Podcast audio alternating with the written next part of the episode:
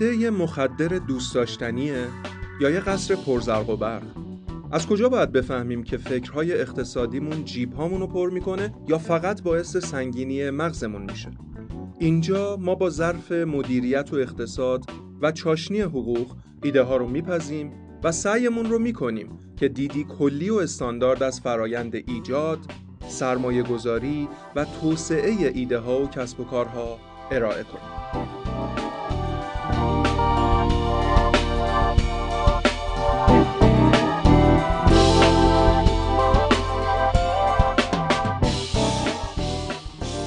مطبخ ایده پزیه امروز من نشستم جای هوس کمال. و بریم ببینیم که ایده چی هست. چقدرم کیف میده. سلام کمال. سلام حمید. سلام. سلام می‌کنم به همه. امیدوارم که حالم خوب باشه. خب من یه توضیح اولیه بدم. ما تصمیم گرفتیم یه چیزی رو صحبت کنیم که از شرق تا غرب دور از شمال تا جنوب همه افراد فکر می‌کنن که یک محل درآمدیه یک مدل درآمدیه. و اون چیزی نیست جز بلاگری و اگه بخوایم این مجموعه رو کوچیکتر کنیم غیر از اینکه می‌خوایم خود بلاگری رو تحلیل کنیم که آیا اصلا می‌تونه قامت و هیئت کسب و کار رو بپوشه یا نه به طور اختصاصی و specific در مورد ایده ای که من generate کردم و دوباره مثل ایده های قبل این دوستان هیچ رحمی به من نمی‌کنن و تازیانه فکر خودشون رو بر سر من فرود میارن نه برادری نه رفاقت حالیشون میشه در مورد ایده در حوزه food بلاگری صحبت کنیم. در این سمت میدون حمید رو داریم. جنگنده ای از دیار مخالف با تمام food بلاگرهای فعلی متنفر از سبک food بلاگری و موارد دیگه. در این حال که احترام هم می‌ذاریم ما به همه احترام زدیم در این سمت کمال رو داریم. کمال با ما صحبت خواهد کرد در مورد اینکه یک بلاگر درست فرقش با یک بلاگری که شاید هم مسیر شغلیش مسیر خوبی نیست هم مسئولیت درستی نداره هم مانایی نداره. بلند مدت چیه؟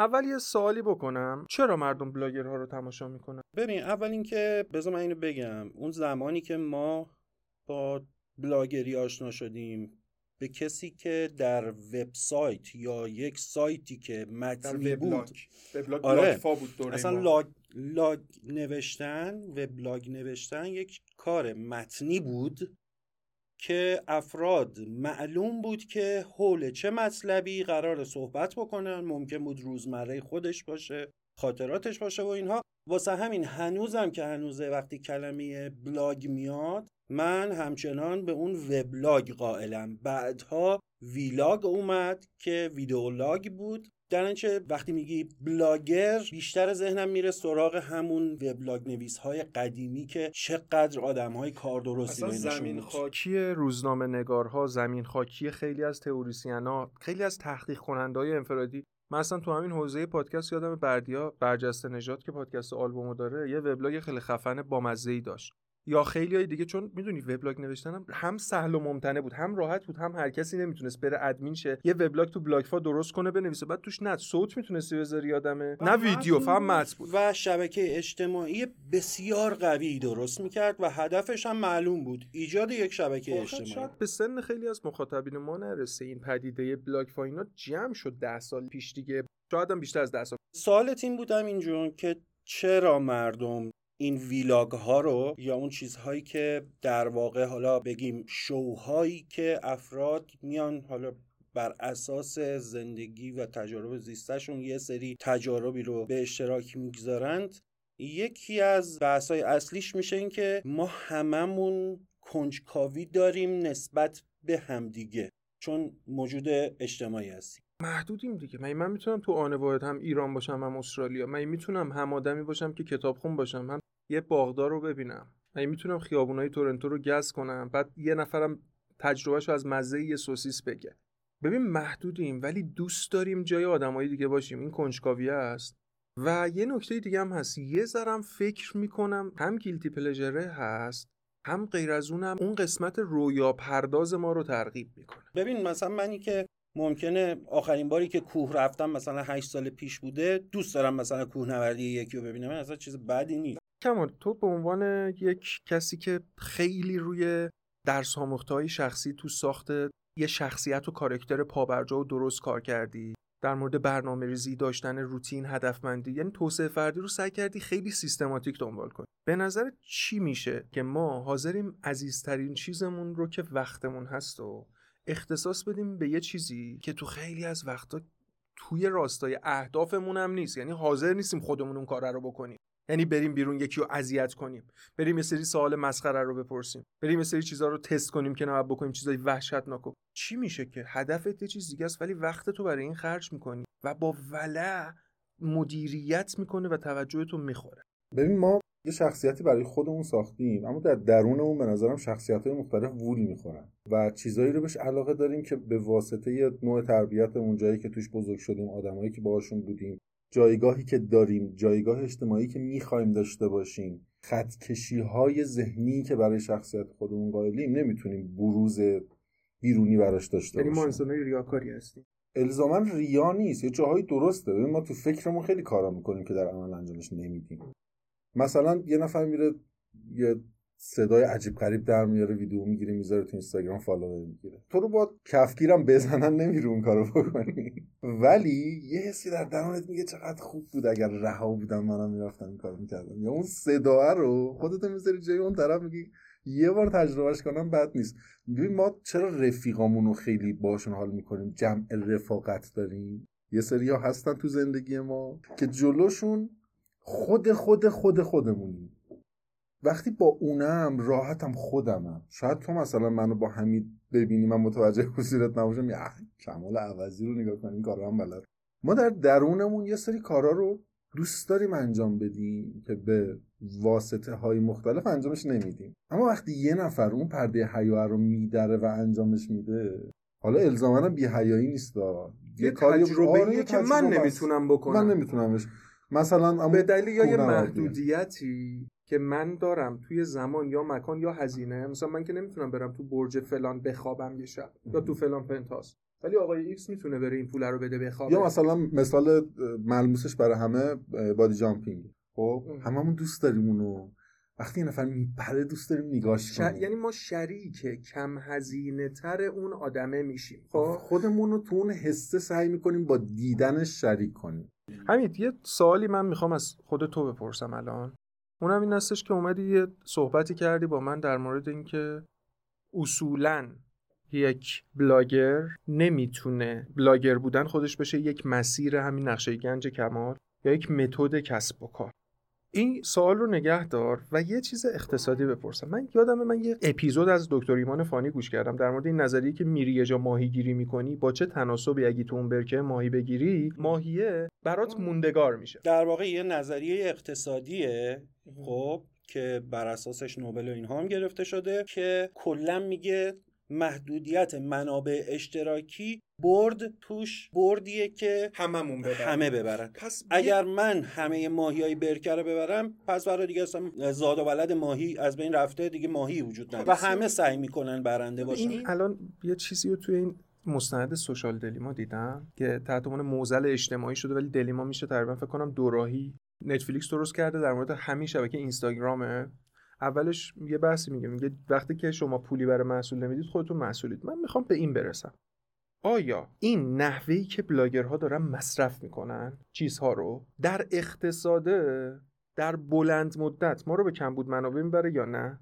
و در کنارش هم بگو قبلا همه یا عکاس بودن یا طراح داخلی الان همه دارن میرن کانال یوتیوب بزنن. چون دوستش میگه ببین یوتیوب رو بزنی ما 2000 دلار در آوردی 2000 تا 50000 تومان 100 میلیون بسته دیگه داداش. میری جلو دوربین.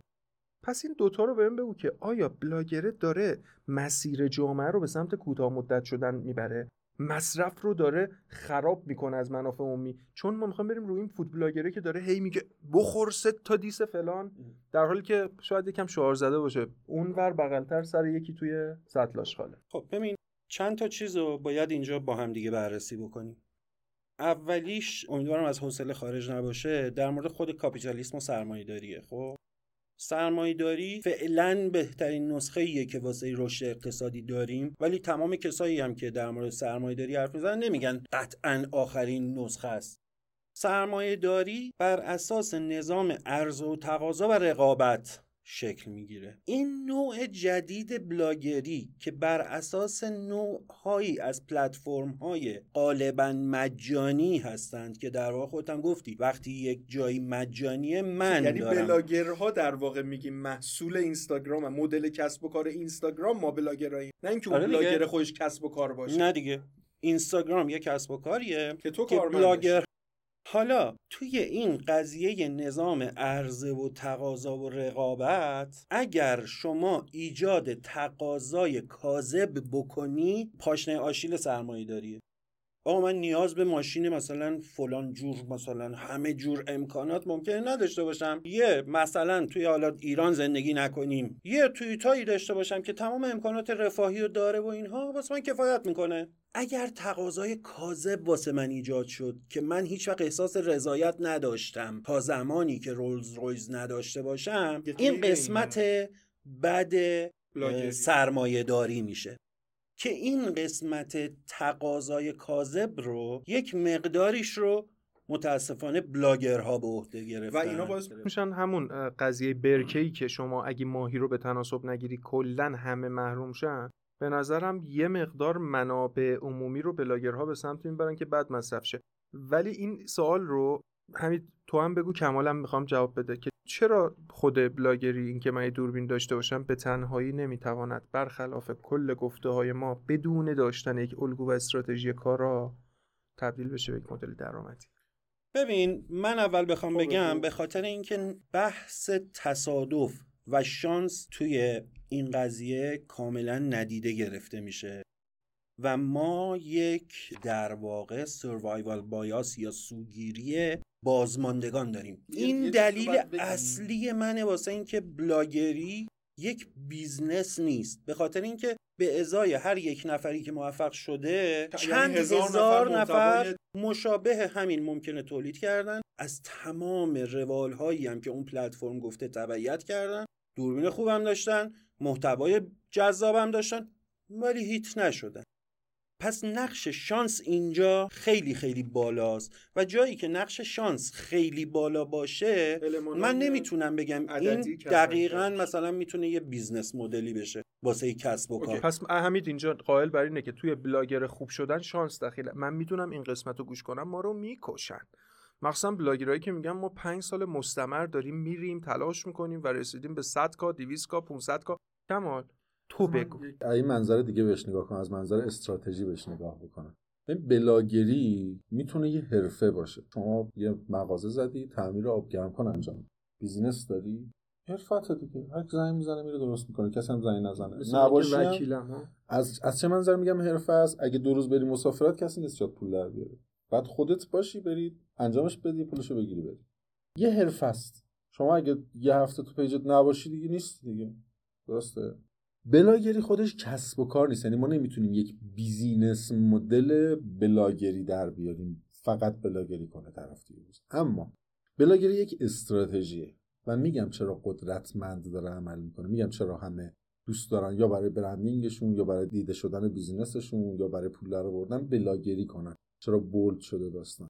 بلاگری یه استراتژی استراتژی قدرتمندی هم می‌تواند باشد. از چه منظر؟ از این منظر که اگه همین الان کمال علی حسینی 200 K follower داشت داستان ارائه خدمات تخصصیش و کسب و کار business model ی که تو ذهنش خیلی راحت تر میشه دیگه لازم نبود من بیام بشینم تو جلسه با شما کارفرما بیام بگم که من کیم. او یعنی یه قسمت چرخه فروش طی شده بود. مشتری داشتی. در اقیانوس ماهی توش زیاد بود. تورت امکان کسب ماهیش بالا میره مثلا نگاه همین الانش نرخه تغییر نمی‌کنه. بین هر ده تا پروژه‌ای که میاد مثلا به من ارجاع میشه جلسه می‌ذارم یکیش می‌گیره. خب؟ پس سخت بلاگر میشی ولی اگه شدی کارت خوبتر می‌گیره تا یه آدم معمولی. آره ببین پاشنه آشیل کسب و کارا فروشه. همه ابزارهای marketing و digital marketing و بیا فرآیند بازاریابی بچین و قیف فروش در بیار و فلان و بیسار برای چی؟ برای تهش بفروشید. من یه تیر به پای حمید بزنم. حمید ببین تو کارو trade می‌کنی تقریبا سال هاست بچه های عزیز چهار تاشون رفیقای عزیز منن. ایشالله گوش نکنید این قسمت رو قربونتون برم. بچه هایی که بالای سی K چل K پنجاه K دارن و به نوعی influence می‌کنن و بلاگری روزانهشون رو می‌کنن. چارتا رو میگن میان اطلاع میدن به بچه ها میگن آقا هیجان زده نشو فلانی این اینجوری بازار خط روند اینجا میره. دیگه هم اسم نمی‌تونم برام چون میگم چهار تاش رفیقای خیلی صمیمی خودم همین تو چرا نتونستی؟ یا تو چرا خودت نخواستی؟ و اینکه آیا این آدما رو نفی می‌کنی؟ نفیشون می‌کنم. آره نفیشون می‌کنم خب اونا به نظر موفق تر نیستن توی این کار برای گرفتن سبد برای مشاوره دادن برای حتی وجاهت داشتن و آموزش دادن؟ شاید توی ایران توی این محیط هیجان زده مالی ایران راحتتر سبد بگیرن ولی راحتتر هم چاقو می‌خورن به خاطر اینکه کسایی میان بر اساس اینکه شما وقتی داری بلاگری می‌خوای همه چی رو گل و بلبل نشون بدی و بگی همه چی خوب است و اینها میان پولشون رو میدن. بعد که بازار مالی اون روی بعدش رو بهت نشون داد و پول ملت رفت خدایی نکرده بعد باید جوابگوی خیلی ها بشی و زندگی خودت و خیلی ها رو نابود کنی. واسه همین واقعا توصیه می‌کنم غیر از این که بشینن و مثلا روی یوتیوب بذارن مثلا بگن آقا من دارم اینجوری تحلیل می‌کنم اینجوری چه می‌کنم کار دیگه ای نکنن واسه گرفتن سبد این کارو نکنند. نه برای کلاس شاید. برگزاری کلاس فروش پکیج یا کار دیگه. خب اینو همیشه گفتم. ببین من خودم تدریس می‌کنم. ببین چرا تدریس می‌کنم؟ تدریس ترید می‌کنم. خیلی کم. به خاطر اینکه تریدر باید ریسکش رو انقدر کم بکنه که ورشکست نشه تو تلاطمات بازار. در اینچه واسه روزمره خودم ممکنه آموزشم بدم. ولی حرف اصلی اینه. هرچی شما تریدر بهتری باشی کمتر نیاز پیدا می‌کنی به اینکه بلاگری بکنی یا تدریس بکنی. یعنی یک بلاگر یه آفت داره به نظرم. از حرف دوتاتون به این نتیجه می‌رسن.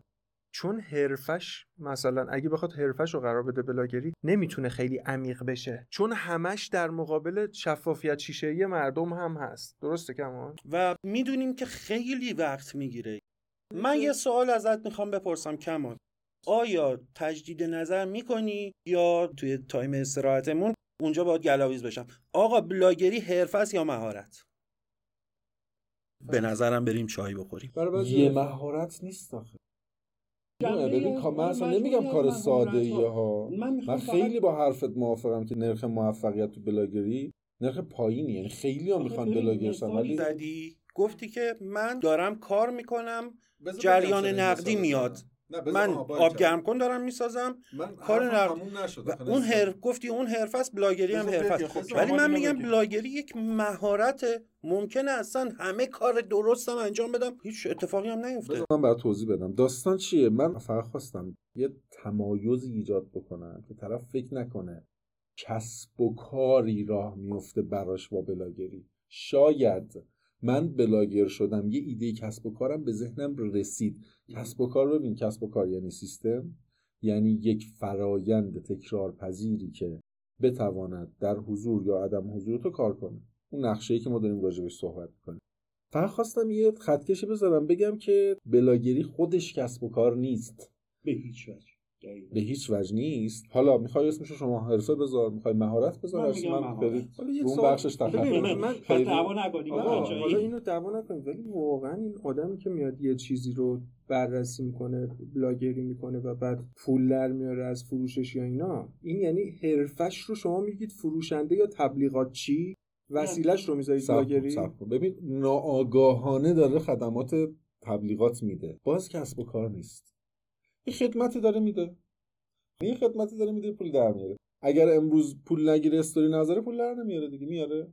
آخه من با اونجاش مشکل دارم که استوری می‌ذاره و پول در نمیاره. یعنی ببین اگه شما به حرفه قائل باشی واسه بلاگری باید بگی من به عنوان کارگر روزمزد میرم پای ساختمون میگم آقا من حاضرم کارگری بکنم. آخر شب نمی‌دونم 50 تومن 100 تومن نمی‌دونم نرخ کارگر چقدر اینقدر پول میدن به من. من کلنگمو می‌زنم پولمو می‌گیرم. اون میشه کار من. حرفه میشه. پول می‌گیرم در ازای اون استوریه. ولی ممکنه من استوریه رو بذارم تمام کارا رو انجام بدم. الان ما داریم پادکست ضبط می‌کنیم خیلی هم امیدواریم. و ممکن اصلا هیچ نشه هیچ که نشنوه. آخه؟ یه نکته همین. باید برسه. اون بنای رفته مهارت بنایی یاد گرفته. من وقتی 20 K نه. خب باشه من وقتی 20 K شدم اون کارمند ساده تازه میشم. یعنی من برای اینکه بتونم به اون پول رو بگیرم باید 20 K بیام. اونجا میشه که بحث اون دوره‌ای که بلاگر پس رو خورده بلاگر اینفلوئنسر رو اونجا مطرح می‌کنم.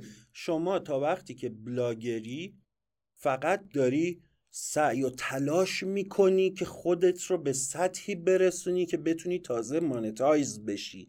بتونی پول در بیاری. خب، تا اون موقع فقط میگی مهارت. عین اینه که یه نفر خوب دوچرخه سواری می‌کنه ولی توی تیم ملی دوچرخه سواری هفت نفر میرن.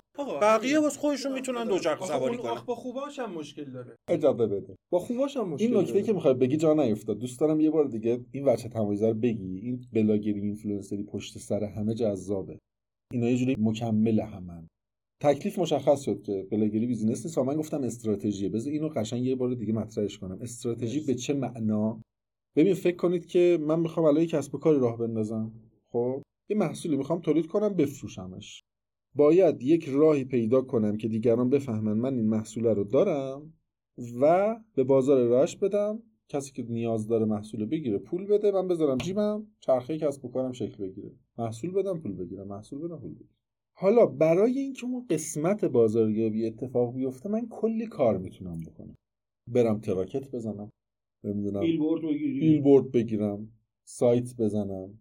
page داشته باشم. هزار تا راه تبلیغی هست. بهش میگیم بازاریابی. حالا من می‌تونم انتخاب کنم متناسب با ماهیت کسب و کارم که استراتژیمو برای دیده شدن خودم و محصولم بذارم بلاگری. یعنی بگم من بیام مبتنی بر این فن بلاگریه یک برندی برای خودم بسازم توجه بخرم آدمایی منو ببینن و بشناسن و به من اعتماد کنن influencing اینجا به درد می‌خوره همین آدمایی منو ببینن با من ارتباط بگیرن از من اثر بگیرن.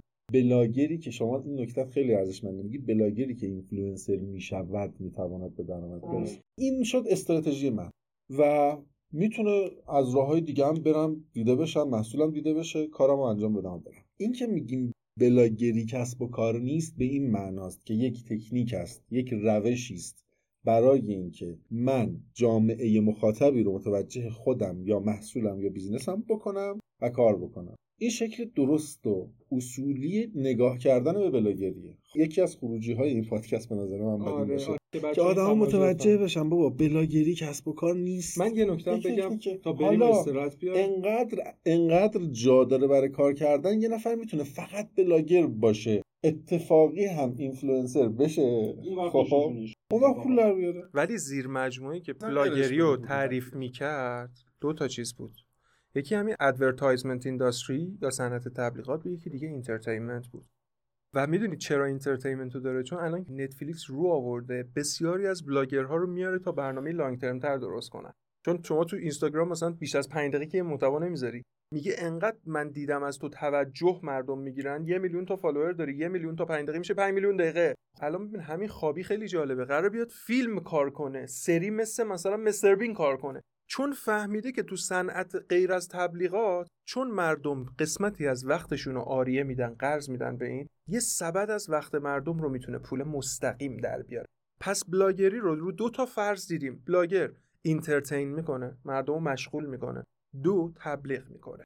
پس مهارتی است به قول حمید برای تبلیغ و سرگرمی اما با داشته های شخص. این حرف و فعلا نگه داریم تا موافقت مخالفتش بیفته. part بعد بیایم. یکی دو تا دیگه از معضلات ریشه یابی بلاگری تو ایران و کارهای خلاقه در جهان رو بگیم. بعد ایدمون رو بریم بررسی کنیم.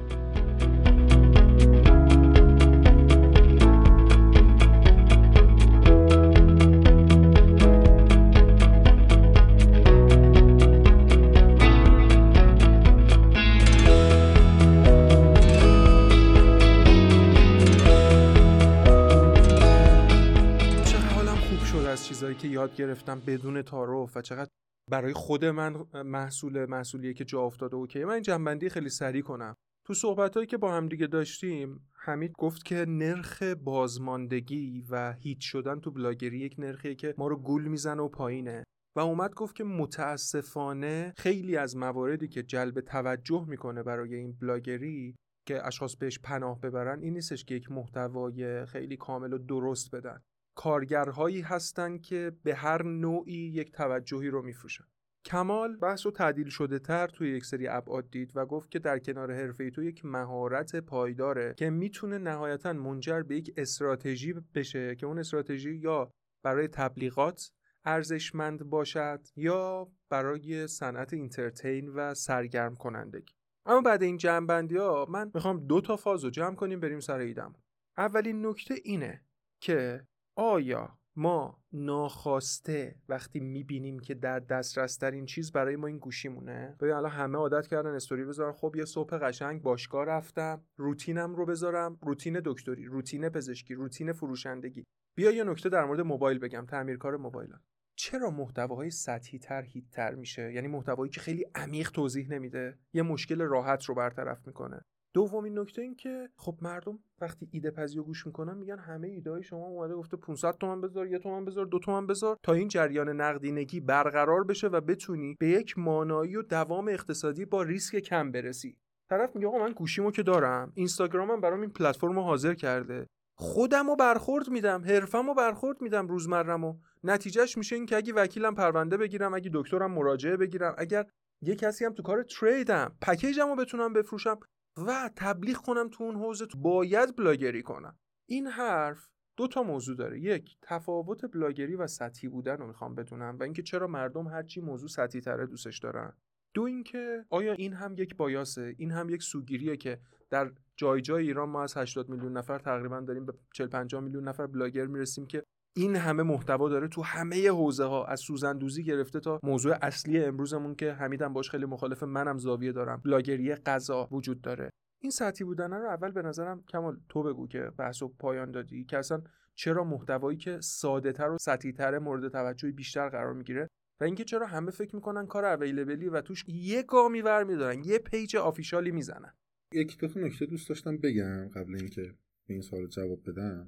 داستانی که یه واقعیت تلخی هست. یعنی اون چیزی که حمید خان میگه نرخ موفقیت تو بلاگری پایینه این قابل تعمیمه به حوزه های مختلف. و داستانم اینه که واقع... واقعیت اینه هیچ نتیجه و دستاوردی بدون تلاش و استمرار محقق نمیشه. الزاما این نیستش که تو اگر تلاش کنی و استمرار داشته باشی به نتیجه برسی ها. خیلی تلاش می‌کنن زحمت می‌کشن صد خودشون هم می‌ذارن نمی‌رسن.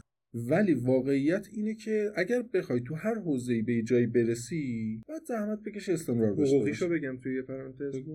بدون تلاش نمی‌رسی. باید تلاش کنی ولی هر تلاشی هم الزاما منجر به موفقیت میشه یعنی یه رابطه عموم و خصوص داره تو پرانتز بخوام یه شاه کلیدم بگم برای داستان. ببین همه آن چیزی که ما به عنوان زیر ساخت موفقیت حالا موفقیت لیبل زردم روش خورده آدم با احتیاط بعد همش استفاده کنه. آره. رشد کردن. خب؟ همه آن چیزی که اصول زیر ساختی یعنی که شخصیت رو بسازی مهارت کسب بکنی و و و و رنج رو بپذیری اولویت بندی کنی زندگی برنامه داشته باشه هدف داشته باشه همه اینا رو داشته باشی. بکن رفتی تو یک شخصیت توانمند ساختی مهارت خودتو مجهز کردی و مهارت های مختلف. آیا اگر من این کار رو بکنم حتما تو حوزه کاری خودم تو کسب و کارم تو زندگی آدم موفقی میشم؟ نه به نظر من یه بخش زیادی از نتیجه گرفتن در کارها داشتن یک شبکه ارتباطی درست و اصولی و موفق. این طرف می‌بینی که انرژیشو می‌ذاره علمشو داره همه چیو داره ولی شبکه چون نیست هیت نمیشه. خیلی مقافل میشیم از شبکه ارتباطی ساختن در صورتی که خیلی از اساتید بزرگان اصرار دارن که اگر همه اون زیر ساختای اصولی که تو برای رشد تو زندگی باید بسازی رو داشته باشی شبکه نداشته باشی 80 درصد اون چیزی که لازمه رو نداری یه کتاب خیلی خوبی هم هست تو این موضوع. من البته گزیده‌شو شنیدم مال بندری. فکر کنم حمیدم شنیده فرمولا. در مورد این فرمول میاد صحبت می‌کنه. مثلا آقا اندی وارهول اگه اندی وارهول شد یا میاد میگه که اصلا پاپ اگه بخواد با یکی مقاله بده شانسه بالاتر میره چون پاپ اومده مقاله رو داده. یعنی که تو چه عصری باشی تو چه دوره‌ای باشی. ولی کمال این محتوا سطحی هم بگو. من خودم دیدم تو محتوای خیلی عمیق و خفن و خوبی تولید می‌کنی. براشون وقت می‌ذاری. بعد یه محتوایی که اومده تق تق تق تق تق یه چیزی داره خورد می‌کنه. یه نفر میاد یه دونه کلیپایی که معروف شده من کم عقبم این ترندا باید کمک بگیرم از مدیر سوشال مدیامون های صالحیان که خودش explore اینستاگرامه. سوسماس های قدیم یا مثلا حالا من اونا رو نمیگم. اینکه این توهم اینکه برم منم محتوا تولید کنم هممون می‌خوایم محتوا تولید کنیم اعتماد به نفسش. چون من فکر می‌کنم یه سری ملزمات می‌خواد دیگه. من باید بتونم حداقل درست صحبت کنم. یه یه قیافه حداقلی باید داشته باشم. استمرار مثلا محتوای قابل ارائه. اون سطحی بودن هم سریع به من بگو در موردش hint اتو و اینکه همه دارن میرن به سمتش و فکر می‌کنن یه بلاگر یه میلیون نفر آدم داره. ببین همه براش دلار راست میشن بیرون میشناسنش تبلیغ میدن. بعد چه می‌دونم خودش رفت کارخونه زد تیشرت فروخت فلان کرد. این خطا رو با این سطحی نگریه رو به من بگو. نکته اصلیش از نظر من اینه. ماها عمیق نیستیم. ماها یعنی کی؟ عموم آدما عموم آدما آدمای عمیقی نیستن. پس نمیشه براشون حرفای عمیق زد. یه باگی که تو تولید محتوای خودم هست. حالا من حوزم حوزه تخصصیه. خب اگه بخوام واقعا تولید محتوای مفید کنم مثلا من میام راجع به benchmark میگم که خیلی بحث خیلی مهم میاد توی کسب و کار خب شنیده نمیشه. تجربه اخیر من این بود. من, من یه حرف دلی ساده رو سی ثانیه ضبط کردم. راجع به رفیق و اهمیتش توسعه شبکه ارتباطی آدم. عجیب هفت هزار تا ویو حالا بیا راجع به benchmark و پویایی استراتژی و نمی‌دونم feasibility study چی هست و اهمیت نمی‌دونم قیف فروش در فلان و مردم وقتی چیز سخت میشنون فکر می‌کنن داره بهشون توهین میشه. می‌دونی چرا؟ اینو چون, شنیدم. چون نمی‌خوان مردم فکر کنن که بلد نیستن. داستان اینه که خیلی از پلتفرم ها اصلا جای حرف عمیق زدن نیست. آقا اینستاگرام جای حرف عمیق زدن نیست. حرف عمیق زد من باید اونجا اعتماد بسازم و توجه بگیرم. برای اینکه تو حوزه تخصصی خودم بتونم خارج از پلتفرم ارائه خدمات بدم. یعنی شما نگاه کنید اونایی تو حوزه تخصصیشون هم حتی تو اینستاگرام موفقن که می‌تونن تولید محتوای جذاب ساده شنیدنی و گذرا انجام پس بدن اینستاگرام جای محتواهای سطحی است نه اینکه محتوای سطحی در اینستاگرام می‌گیره یا هر دو. هر دو. پس این بحث بحث اقتصاد دیجیتال و اقتصاد پلتفرمیه. پلتفرم با یک سری الگوریتم از پیش تعیین شده و ایجاد شده شما باید الگوهای اون پلتفرم رو استفاده بکنید نمی‌تونی بگی چون من یه ماشین مثلا فراری دارم باید واسه من جاده صاف بذاری. میگه آقا پلتفرم من پلتفرم جاده خاکیه. تو برو ماشین تو عوض کن ماشین جاده ولی, خاکی ولی. آی به جاده خاکی میدن. آره. اصلا ببین هوشمندی طوری تازگی ها داره explorer اینستاگرام منو دیوونه می‌کنه. خیلی هوشمند داره میشه اینستاگرام. اینکه بر اساس سالهای سال search من توی سنای مختلف از گوگل account من می‌دونه دقیقا من توی هر سنم دنبال چه چیزایی بودم منو از مادرم خیلی بهتر گوگل می‌شناسه اینستاگرام هم اینستاگرام بهتر از هم هر کس می‌تونه وقت منو دقیقاً سرگرمم کنه بهترین دوست من برای. سرگرمی میشه حالا مثلا تو ایران چون اینستاگرام رو زیاد داریم میگیم چون اینستاگرام زیاد بابه تیک تاک مثلا توی؟ دنیا الان شونه به شونه اینستاگرام داره میره و 16 تا 23. حتی از اینستاگرام هم تاثیرگذارتر شده. مثلا با تیک تاک اومدن بچه های ای یه کاری کردن. توی انتخابات ریاست جمهوری ترامپ رفت توی استادیومی واسه سخنرانی دید یه نفرم نیستن. در حالی که کل تیمش فکر می‌کردن این پر شده. بچه های تیک تاک اومده بودن یه حرکت و چالشی را انداخته بودن که آقا اینجا رو پر نشون بدیم. کل اونجا رو بلیتاش رو یه عده خریده بودن. یعنی ترامپ یه انتخاباتی که باخت رفتش با یه جای خالی طرفه. یا مثلا کی پاپ که کره مثلا تو دنیا تونستن با محصولات فرهنگیشون میلیاردها دلار در سال پول در بیارن از همین تیک تاک شروع شد. پس ببین تیک تاک و اینستاگرام قرار توجه های کوتاه مدت بگیرن توجه های زمان پرت ما رو بگیرن.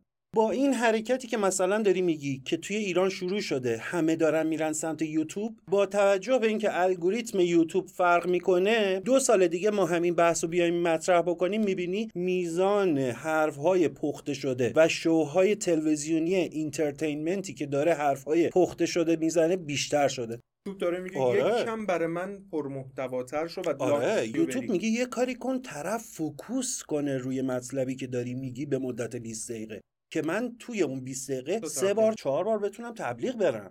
ولی اینستاگرام تبلیغ معمولی که نمیره.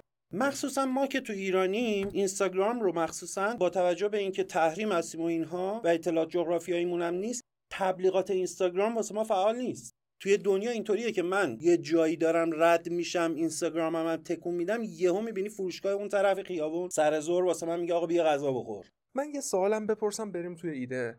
آ من خودم. می‌بینم بچه های بلاگر. طرف میاد میگه من این همه براتون صبح تا شب زحمت می‌کشم تو این question box هایی که می‌ذاره. که تولید محتوا داشته باشم. حالا کاری ندارم. ما تولید محتوا کننده طنز هم داریم. مثلا من یکی از اینا رو دوست دارم اسم ببرم دیگه. این امپراتور رو دوست دارم. ببین فرق بین تولید محتوا با بلاگری توی چیه؟ من برداشت شخصی اینو که بهت بیرونم گفتم. بلاگر کارکتر خودشو به یک المان بیرونی برخورد میده. یعنی چی؟ یعنی من آدمی هستم که این دیدو دارم باش میرم آش فروشی باش میرم تاسیساتی من میرم کشور ژاپن. این بلاگرم داره تولید محتوا می‌کنه ولی اون کسی که تولید محتوا میده خودشو می‌ذاره کنار. دنبال اینه که اون مفهومه رو اون موضوع رو پروموت کنه برای بقیه. یعنی بیاد یک مشکل و یک موضوع رو تشریح تبیین یا مقایسه بررسی کنه. حالا از دید تو این که من برم مثلا توی رستوران آقا نخوردی بیا بخور که سه کیلو رو می‌خوری اندازه یه لشکر اینجا برات غذا آوردم. این تولید محتواه؟ در محتوایی داری تولید آره دیگه مثلا ما وقتی غذا می‌خوریم یه تیکه میمونه آشغال تولید کردیم به هر تولید شده دیگه. به اون آشغال هم میگیم تولید. خیلی خب بریم روی بلاگری غذا. همین چی برسی؟ ببین آخه بچه ها یه تفاوتی هست. کسی که داره محتوایی تولید می‌کنه که تو محتوا می‌خواد شرح بده و بست بده یه بحثو با کسی که فقط زیست خودش رو داره اونجا خیال می‌کنه المان خودشه. محتوای خودمم. قیافمه رژ لبمه. یا اگه یه آقام گردن بازیه که دارم دندونای لامینیت شدمه. اون محتوا و اثر ورک. شاید اینجا خیلی کلمه گنده ای باشه. همین بگه بابا ورک چیه؟ اینجا دوتا توز الکی پسته. جلفه. ورک درجه دو من درجه یک توجه من درجه یک تو بلاگری. ولی تو تولید محتوایی که مثلا داره توی حالا کانالای خوب چون یوتیوب هم کانالای در داغون داره برها داریم می‌بینیم داره برای ارزش ریل بودن بر مبنای آمار و استاتیستیک بودن محتوای طرف ارزش قائل که خودم دیدشم یعنی کمال اگه داره یه چیزی تولید می‌کنه کمالیتش کمتره تا اون موضوعی که داره پرزنت می‌کنه برای مخاطبینش. وقتی من دارم محتوای توسعه فردی تو رو می‌بینم. ببین من خودم این رو در واقع در نظر می‌گیرم. اول میگم بلاگر. با اون تعریفی که شما میای تست می‌زنی اینی که میگی همه دارن تست می‌زنن در واقع به نوعی. یه استوری می‌گیرن ببینن چی میشه. آیا می‌تونن اون توجه, توجه اولیه رو بگیرن یا نه. اونشه بلاگری. اگر شما بتونی از این مرحله اول عبور کنی یعنی دو هزار نفر میان این کارو می‌کنن از این دو هزار نفر پنجاه نفر مثلا ده کار رو می‌گیرن. می‌تونن یه لول برن بالا تأثیر بذارن رو افراد. چرا؟ چون افراد یا از خود این آدم یا اون محتوایی که داره به هر شکل تولید یعنی می‌کنه رو بازار خوششون اومده. بذارن یا رو مخاطبی آره. بعد به اینها میگیم اینفلوئنسر یعنی می‌تونن تأثیر گذار باشن. توی دنیا چه سیاستمدار باشی چه تولید کننده باشی هر چی که باشی هیچ چیز با ارزشتر برای تو از اینفلوئنسر یا کسی که می‌تونه روی دیگران تأثیر بذاره. کاری که media می‌کرد به سختی روزنامه تلویزیون اشخاص الان انجام میدن هیچ چیزی به این ارزش نمی‌رسه. در مرحله بعدی این اینفلوئنسرها که مثلا از 2000 تا 50 تاشون تونستن اینفلوئنسر بشن یه تعدادیشون مثلا 5 تاشون می‌رسن به مرحله creator بودن. الان شما تو اینستاگرام می‌خوای یه دونه account واکنی میگه account creator ی می‌تونی انتخاب بکنی بگی من یک account creator می‌خوام باز بکنم. همزمان شده این پادکست ما با مجله فوربس که اومده لیست 100 نفری که توی دنیای سوشال مدیا بیشترین میزان درآمد رو داشتن و 100 نفر رونالدو کیم کارداشیان. نه به هیچ وجه. من فکر کردم اینا که. نه به هیچ وجه اینا نبودم و به اینها میگه کریئتور کارداشیان ها کریئتور دیگه حساب نمیشن. چون شوشون شوشون دیگه اجرا نمیشه دیگه خب؟ اولیشون یه آقای به نام واسه 2023 دیگه. اولیشون یه آقای به نام جیمی دونالدسونه. معروف به MrBeast. نه creator ن ببین دقیقا افرادی که توی یوتیوب اینستاگرام و تیک تاک باشند رو بررسی کرده فوربس. خابی هم توی وسط های لیسته 312 میلیون follower داره این آقا. 82 میلیون دلار در سال تونسته درآمد داشته باشه. average engagement ش 9.8 درصده. entrepreneurship score چهار. خب این بالاترین سطحیه که توی دنیا داریم و کارهایی که می‌کرده مثلا 50 ساعت یه دونه مثلا کارخونه شکلات مثلا شکلات سازی درست می‌کرده با شکلات. یا مثلا توی قطب می‌رفته می‌گفته بذار ببینیم چند ساعت می‌تونیم بدون هیچی مثلا زنده بمونیم. کارهای این شکل. و این لیست 100 نفره رو وقتی نگاه می‌کنی می‌بینی که افراد با engagement های مختلف با تعداد follower مختلف روی پلتفرم های مختلف وقتی که کارشون گرفته یهویی اومدن به عنوان یک فرد یهویی 100 نفر رو آوردن یه شرکتی درست کردن به نام خودشون یه شرکت entertainment دقیقا که دارند فیلم و مطالب جالب و هر چیزی درست می‌کنن. من تو لیست مثلا نگاه کردم دو تا مهندسن که میان مثلا توی همون برنامه زنده مثلا یه میگن آقا با این وسایلی که تو این کارگاه هست یه اختراع کنیم واسه خود ببین آخه همین یه خب، نکته هم هست.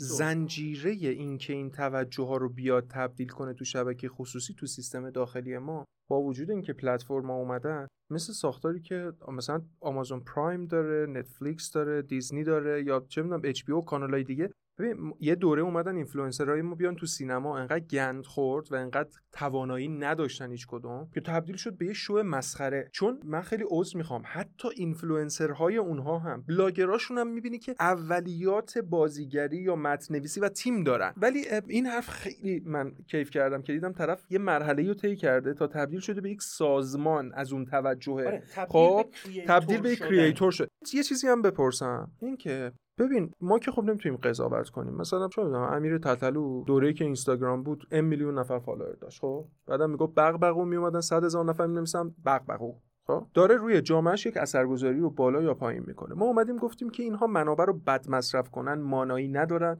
چرخه اقتصادی رو معیوب می‌کنن یا هر چیز دیگه برسم به ایده خودمون که یه دونه نقطه سر خط بذارم تا برم. ببین چرا ما ده تا می‌بینیم آدم دو میلیون نفر سه میلیون نفر پنج میلیون نفر میرن سراغ غذا؟ چون اون سطحی بودنی که کمال جان تو اشاره کردی. توی هرم مازلوه پایین چیه همین آره دیگه پایین چیه؟ اول آفرین. نه ببین. امنیت غذا، نه تو امنیت غذا و سکس دیگه اگه اشتباه آره دیگه نکنم. امنیت غذا امنیت پوشاک پوشاک امنیت و جنس. ببین پس یا با شیک پوشیشون که لباسش رو بخواد تعرفه کنه یا با خوراکشون یا با قسمت هایی که به نیمکره جنوبی میل می‌کنه این دوستان میان و خودشون رو پروموت می‌کنه اما بیتارو وقتی داری می‌بینی کره میریزه از گوش چرخ کرده بعد میگه می‌کشه میگه "مم، واه چقدر خفنه. رفتیم یه رستوران بعد فضا رو نشون میده نور رو می‌بره بالا. بینندگان عزیز تا الان نشده که یه بار خودتون اسیر نشید. چرا؟ چون آقا این داره مستقیم به غریزه من حمله می‌کنه. اینجا همین یه عبارتی به کار برد. با احترام به تمام بلاگرها با تو رو خدا فردا من خودم وکیل منو گذاشتن روی میز می‌دونستن امروز قرار سر من خراب شه. ببین. حمید الان یه بحث نه رو همشونا روی دو سه درصد. چه عبارتی به کار بردی تو؟ کارگران جنسی شبکه های اجتماعی ببین یه بحثی رو داره حمید می‌کنه دیگه. میگه آقا تو داری به من یه چیزی رو میدی که من رو سریع تحریک می‌کنه عمیق تحریک نمی‌کنه. رابطت با من با دوام نیست مثل شاید کارگر جنسی. صرفا این کار رو برای پول انجام میدی که برم پول بگیرم از اونجا و نهایتا هم هیچ تعهدی به من نمیدی. نه برای بیماریزا نبودن بس نه برای چیزای دیگه. از همه بدترش هم فیک می‌کنی اون لذت. آفرین. ببین یعنی حمید اومد یه مقایسه خوب کرد. گفت اون کارگره فقط دنبال پوله. دنبال فیک کردن لذته. به تو گارانتی سلامت نمیده رابطت هم باش علت دوام نیست. این قسمت رو نگه داریم تا ببینیم اصلا بلاگری خوب غذا چیه. تیتر ایده رو بگو که یه ذهنیت ایجاد شه. بریم و اسم ایدمون هست غذالیزور آنالیزور غذا شخص. ولی تیستر یا غذا امتحان کن و رستوران برو. بیاید یه غذای خوب نشونت بدم. نیست. بریم بیا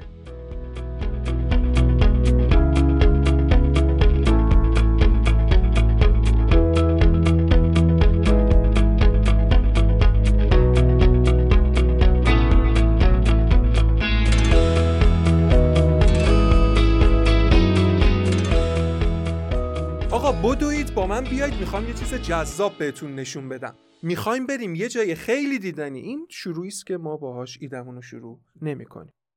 اسم ایدمون بود غذالیزور یا آنالیزور غذا که یه دونه گروه بلاگری داریم. پنج نفرن. یه نفر طبخ غذا و این تست کردن و همین مزه مزه بازی و تاریخچه غذا رو بلده. یه نفر دیزاین و بررسی محیط بلده. یه صنایع غذایی کار داریم. دو تا نیرومون فنیه. یکی تدوینگر فیلم برداره یه دونه گرافیست ادمین. کارمون اینه بریم بررسی رستورانا تهیه غذاها پروتئینیا و فروشگاه های زنجیره‌ای و فروشگاه های مواد لبنی رو داشته باشیم. اما ما چکار می‌کنیم؟ کار از این قراره. من میام میگم که بزرگواران شما رو با یک سری الگوها با این لیستایی که دارم آنالیز می‌کنم. ایناس لیستام. رستوران نشسته فسفود بدون محل نشستن فروشگاه ها و خود محصولات غذایی. یعنی چهار تا لیست آنالیز دارم. تو رستوران نشسته کارمون اینه. بسم الله الرحمن الرحیم بیرون محیط پیرامونی. چقدر هارمونی داره و هماهنگ با محیط؟ جا پارکش چجوریه؟ چقدر sense خوب ازش می‌گیرم. پس محیط پیرامونی جذابیت هارمونی. بعد welcome پالس ابتدایی و برخوردی که از اشخاص می‌گیرم توی ورود اولیه. یعنی اون first impression بعد تطبیق پذیری با معلولان و افراد کم توانه بعد دیزاین داخلی امروز بلاگریه بس بلاگریه.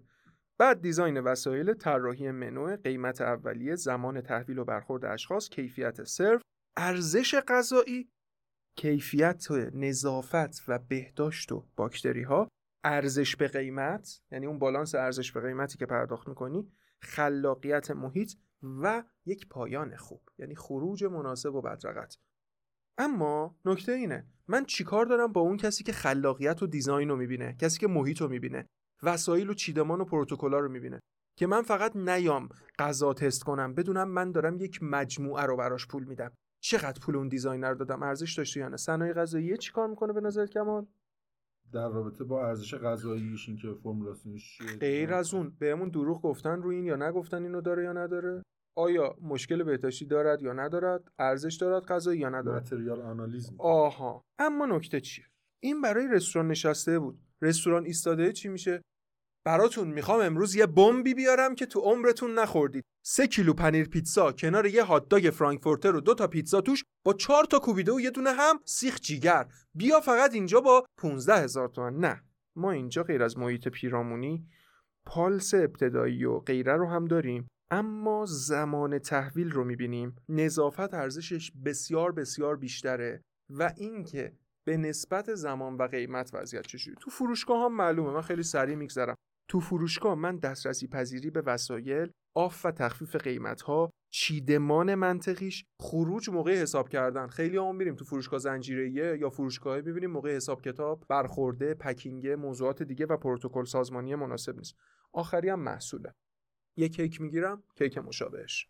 نگاه می‌کنم کارخونه چقدر برای این اومده خلاقیت داشته آیا واقعا این شرایط بوده یا نه. طعم و چشایی مطلوبش رو می‌بینم. بسته بندی و اینجا می‌بینم قیمت رقابتی رو با کالای آفرین.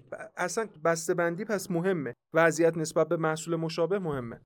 از این بگذریم. بچه من یه پرانتز بکنم ما تو دنیا مرجع های امتیازدهی ستاره داریم برای رستوران ستاره داریم برای هتل.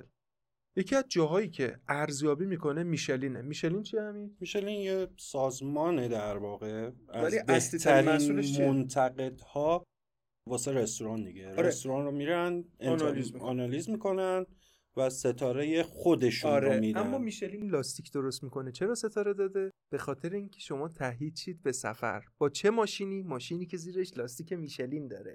ولی اون منتقدا رو فرستاده. مثلا رستوران چیرو ژاپن رو فرستاد یا بقیه. حالا ما 15 جا داریم. خب بیشترین آنالیزورا می‌دونید دیگه. لوسن فرانسویان. با تشکر از تمام فرانسویان لوس. فرانسوی ها خیلی تیتیشن. آره برن این رستوران رو ببینن. منتقد غذا هزار تا ستون نویس غذایی دارن. بعدم نیویورک. بیش فاجعه است. بزنه رستوران تعطیله. نیویورک به دلیل اینکه پایتخت تنوع یه جوری غذاییه و توش مثلا مردم همه رستوران بروان و خیلی هم از لاکچری لاکچری تا مکدونالد مثلا دو دلاری سه دلاری هست. اما ما اینجا چیکار می‌کنیم بچه ها توی ایده رستورانی ما در ابتدا بیرون رو می‌گیریم ولی به صورت گیریم شده تیممون وارد میشه. یعنی هر کی یه گوشه مستقر میشه و بدون هماهنگی میره اما در ادامه به افراد میگیم پیشو به تنت مال ما بیایم ما راستش رو میگیم. خودمون رو می‌ذاریم اینجا. و نهایتا روش درآمدزاییمون ایناست. تبلیغات گفتیم advertisement رو داریم. بعد شراکت تو فروش محصول به صورت درصدی میگم این محصول رو من خودم این گارانتی تضمین رو کردم کنار تو میشم به نوعی سفیر و پیام رسان کارت برای promote ش و بعدی جایزه سالانه امتیازدهی. کما اینکه یکی از این بلاگرها هر جا که یه عکس گرفته تو اون رستوران رستوران چسبونده فکر می‌کنن چون اون رفته غذاش جذابه و هنوز داره از اون نون ارتزاق می‌کنه. ولی ما مکانیزم و استاندارد میدیم و از شرکت هایی که می‌خوان تو این موضوع شرکت هم بکنن باز یه ورودی می‌گیریم. ببین یه نکته ای بگم. الان همه دارن اینا رو diss می‌کنن. من نمی‌تونم diss اشم بگم. حمید خودش در مورد این diss کردنه یه توضیح بده اول. اصلا می‌خوام بدونم آیا ما با این ایدمون یعنی من با این ایدم در پی diss کردن به معنای diss کردن نیستم ها. ولی به دل من نشسته دیگه. فکر می‌کنم جاش خالیه. تو اینو بگو حمید. یه بحثی داشتی در مورد این. ببین diss کردن الان یه trend یه که جدیداً خدا رو شکر توی اینستاگرام فارسی را افتاده. اونم اینه که افرادی که اینفلوئنسرای قوی هستن و پرت و پلا میگن. یه عده میان و پرت و پلاهای اونها رو واقعا وقتی بدون ژست همون حرفا رو می‌زنن تو متوجه میشی چه پرت و پلای عمیقی تو پاچت کردم مثلا یارو میاد میگه بیاین من امروز شما رو میلیاردر می‌کنم. و مثلا کافیه مثل خوابی مثلا چشماتو بدوزی به دوربین بگی چرا؟ چجوری؟ می‌دونی؟ این diss کردنه می‌تونه یواش یواش پالایش بکنه و باعث بشه که این کسایی که خودشونو بلاگر و اینفلوئنسر می‌دونن یواش یواش از اون حرفای بیمنطق و مسخره دور بشن. چون خدا رو کسایی که diss می‌کنن دارن بیشتر از اون کسایی که influence می‌کنن دیده میشن یواش یواش. اصلا diss کنا خودشون اینفلوئنسر شدن. آره یعنی مثلا داره یواش یواش بساط پکیج trade جمع میشه خدا رو شکر. چرا میگم خدا رو شکر؟ چون می‌دونم هزاران هزار نفر پول و اموال زندگیشون رو با این خریدن پکیج های trade از دست دادن. ولی این پکیج موفقیت جمع نمیشه لامصب. برگردیم من به کمال. کمال می‌خوای پارافریز کنی دیگه؟ ایده من رو یه بسته بندی کنی ببینی درست هست یا نه. بسته بندی رو کردی یه لطفی هم در حق ما بکن.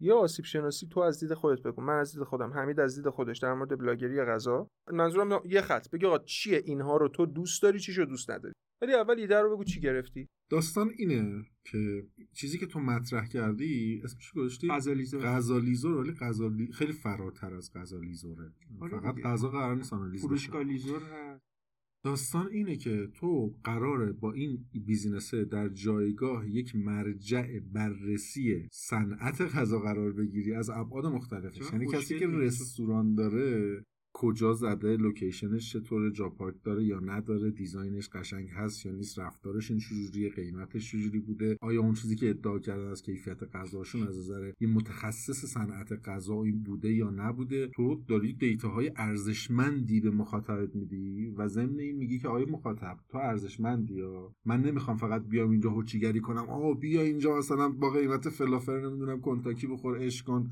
رو ببین ازش این میزی که می‌بینی همش 150 همش هزار تومن. 150 هزار تومن 6 نفر رو خرکش می‌کنه. حالا آسیورم بهم بگو. تو از چیه اینا خوشت میاد؟ از چیش بدتون من خیلی واقعیت فنش بگو دیگه. تا حالا آدمش- ندیدی. نه دیدم. خب. ولی اونجوری که تو میگی می‌بینم آب از لب و لچم راه میفته تحریک نشدی با یکیشون بری اون رستورانه؟ نه واقعا نرفتم تا من شدم. دروغ نمی‌تونم بگم من به دو دلیل. ترکیبی از کمونیست و سرمایه داری رو داره. کمونیستی همه رو میگه خوبن و عالیان سرمایه داری میگه انقدر بخور تا بترکی یاد این فیلم میازاکی شهر اشباه که اول میره دارن هی می‌خورن می‌خورن می‌خورن تا بترکن یا اون کسی که توی فیلم هفت انقدر خورده ترکیده یکی از گناهاشه. یعنی ببین یاد این میفتم که توی یونان می‌گفتن طرف می‌خورد بعدا دوباره چیزی می‌کرد توی گلوش که بالا بیاره باز فقط بخوره. این حسه چه می‌دونم گرید طمعه رو می‌بینم. و بعدم آقا همه خوبن هم همشون خوبن همشون بهترینن.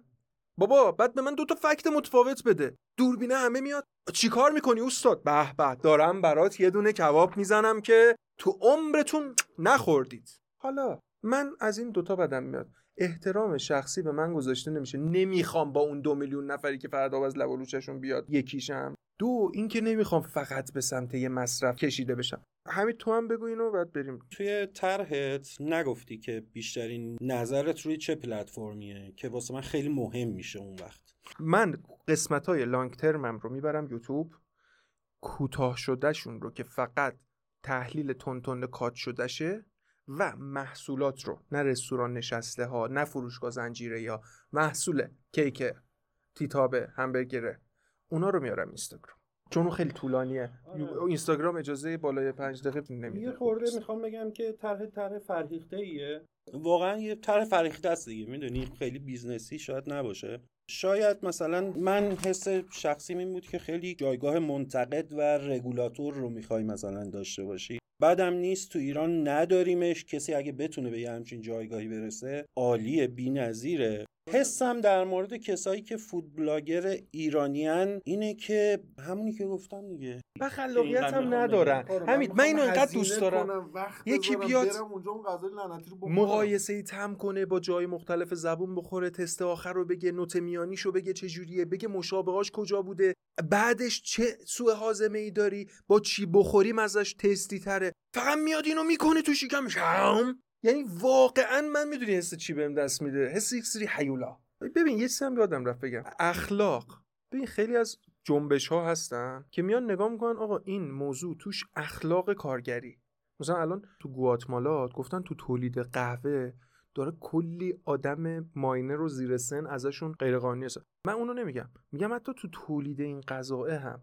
آیا اخلاق غذایی اخلاق رقابتی یا موضوعات دیگه ای که دارن میگن چون یه بار یادت همین تو پالم چه قضیه شد وزیر بهداشت اومد؟ روغن آره. پالم. بعد ما اصلا می‌دونستیم پالم چیه تو عمرمون. بعدش تازه اومدیم روی روغن نوشته بدون پالم یا با پالم. گفتیم وای بخوریم رگامون می‌گیره. انگار نه انگار که مثلا سی و خورده ای سال تو رگامون این پالما داشتن با هم دیگه واترپلو بازی می‌کردن. الانم نمیگم در اون حد ولی یه سری مترای اخلاقی هم به نظرم می‌تونن درست کنن برای اقتصاد پایدار. ببین قضیه پالم آخرش هم فهمیدیم که پالم هیچ ضرری واسه بدن نداشت. فقط برای از بین نرفتن جنگل های بارانی دنیا بود. یعنی می‌گفتن پالم استفاده نکنید که جنگل های بارانی تخریب نشه. وگرنه پالم واسه بدن ضرر نداشت. من پروژه روغن داشتم؟ من فیزیبیلیتی استادی یه کارخونه تولید روغن نباتی نوشتم.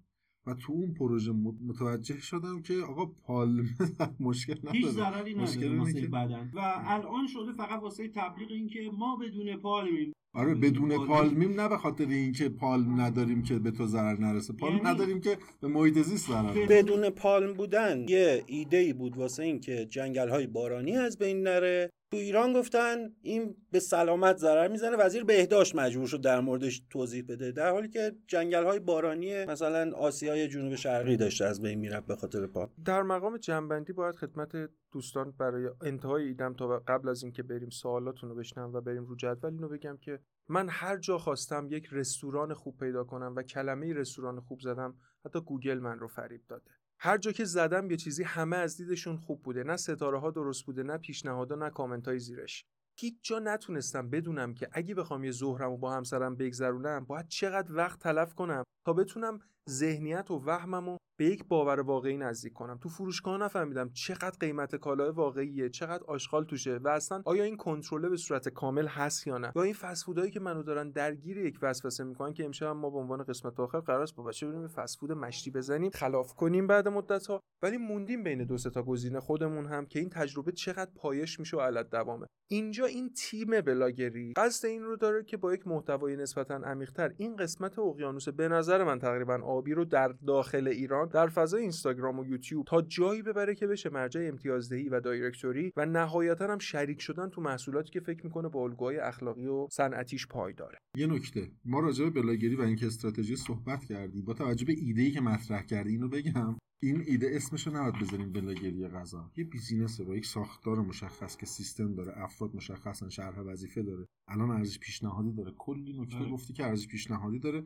واقعا میشه براش یه business رو خوب تعریف کرد business plan خوب نوشت استراتژی خوب نوشت نقطه اثرگذاری خوب پیدا کرد marketing خوب فرآیند بازاریابی خوب تعریف کرد اصلا خیلی فوق العاده است می‌تواند بلاگری هم اگر خوب مطالعه بشه به عنوان یک استراتژی برای branding ش و marketing ش استفاده بشود. اینا بلاگر هستن ولی کارشون بلاگری نیست.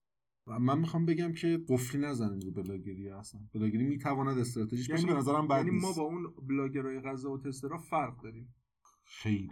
یه سوالی هم قبل اینکه بریم. چرا تو ایران این همه پلتفرم جا افتاد و گرفت ولی هیچ پلتفرمی مثل TripAdvisor جا نیفتاد؟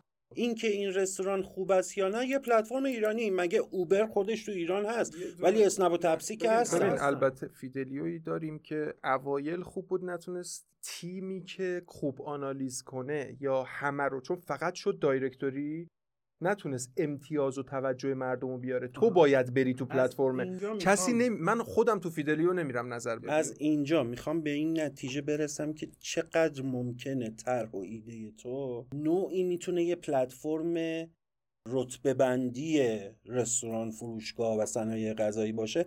چرا با فرهنگ ایرانی خیلی مچ نیست؟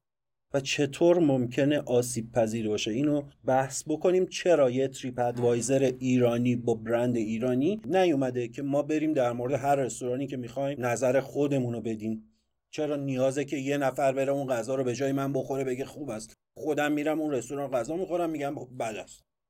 یه چاییمون میشه و یک استراحتی می‌کنیم تا بخوایم امتیاز بدیم به ایده ای که داشتیم. و دیگه هیچی دیگه اپیزودو ببندیم. من فکر می‌کنم در مجریگری آدم شکست خورده ای هستم مرسی. خوب بود. عالی، خدا شکر.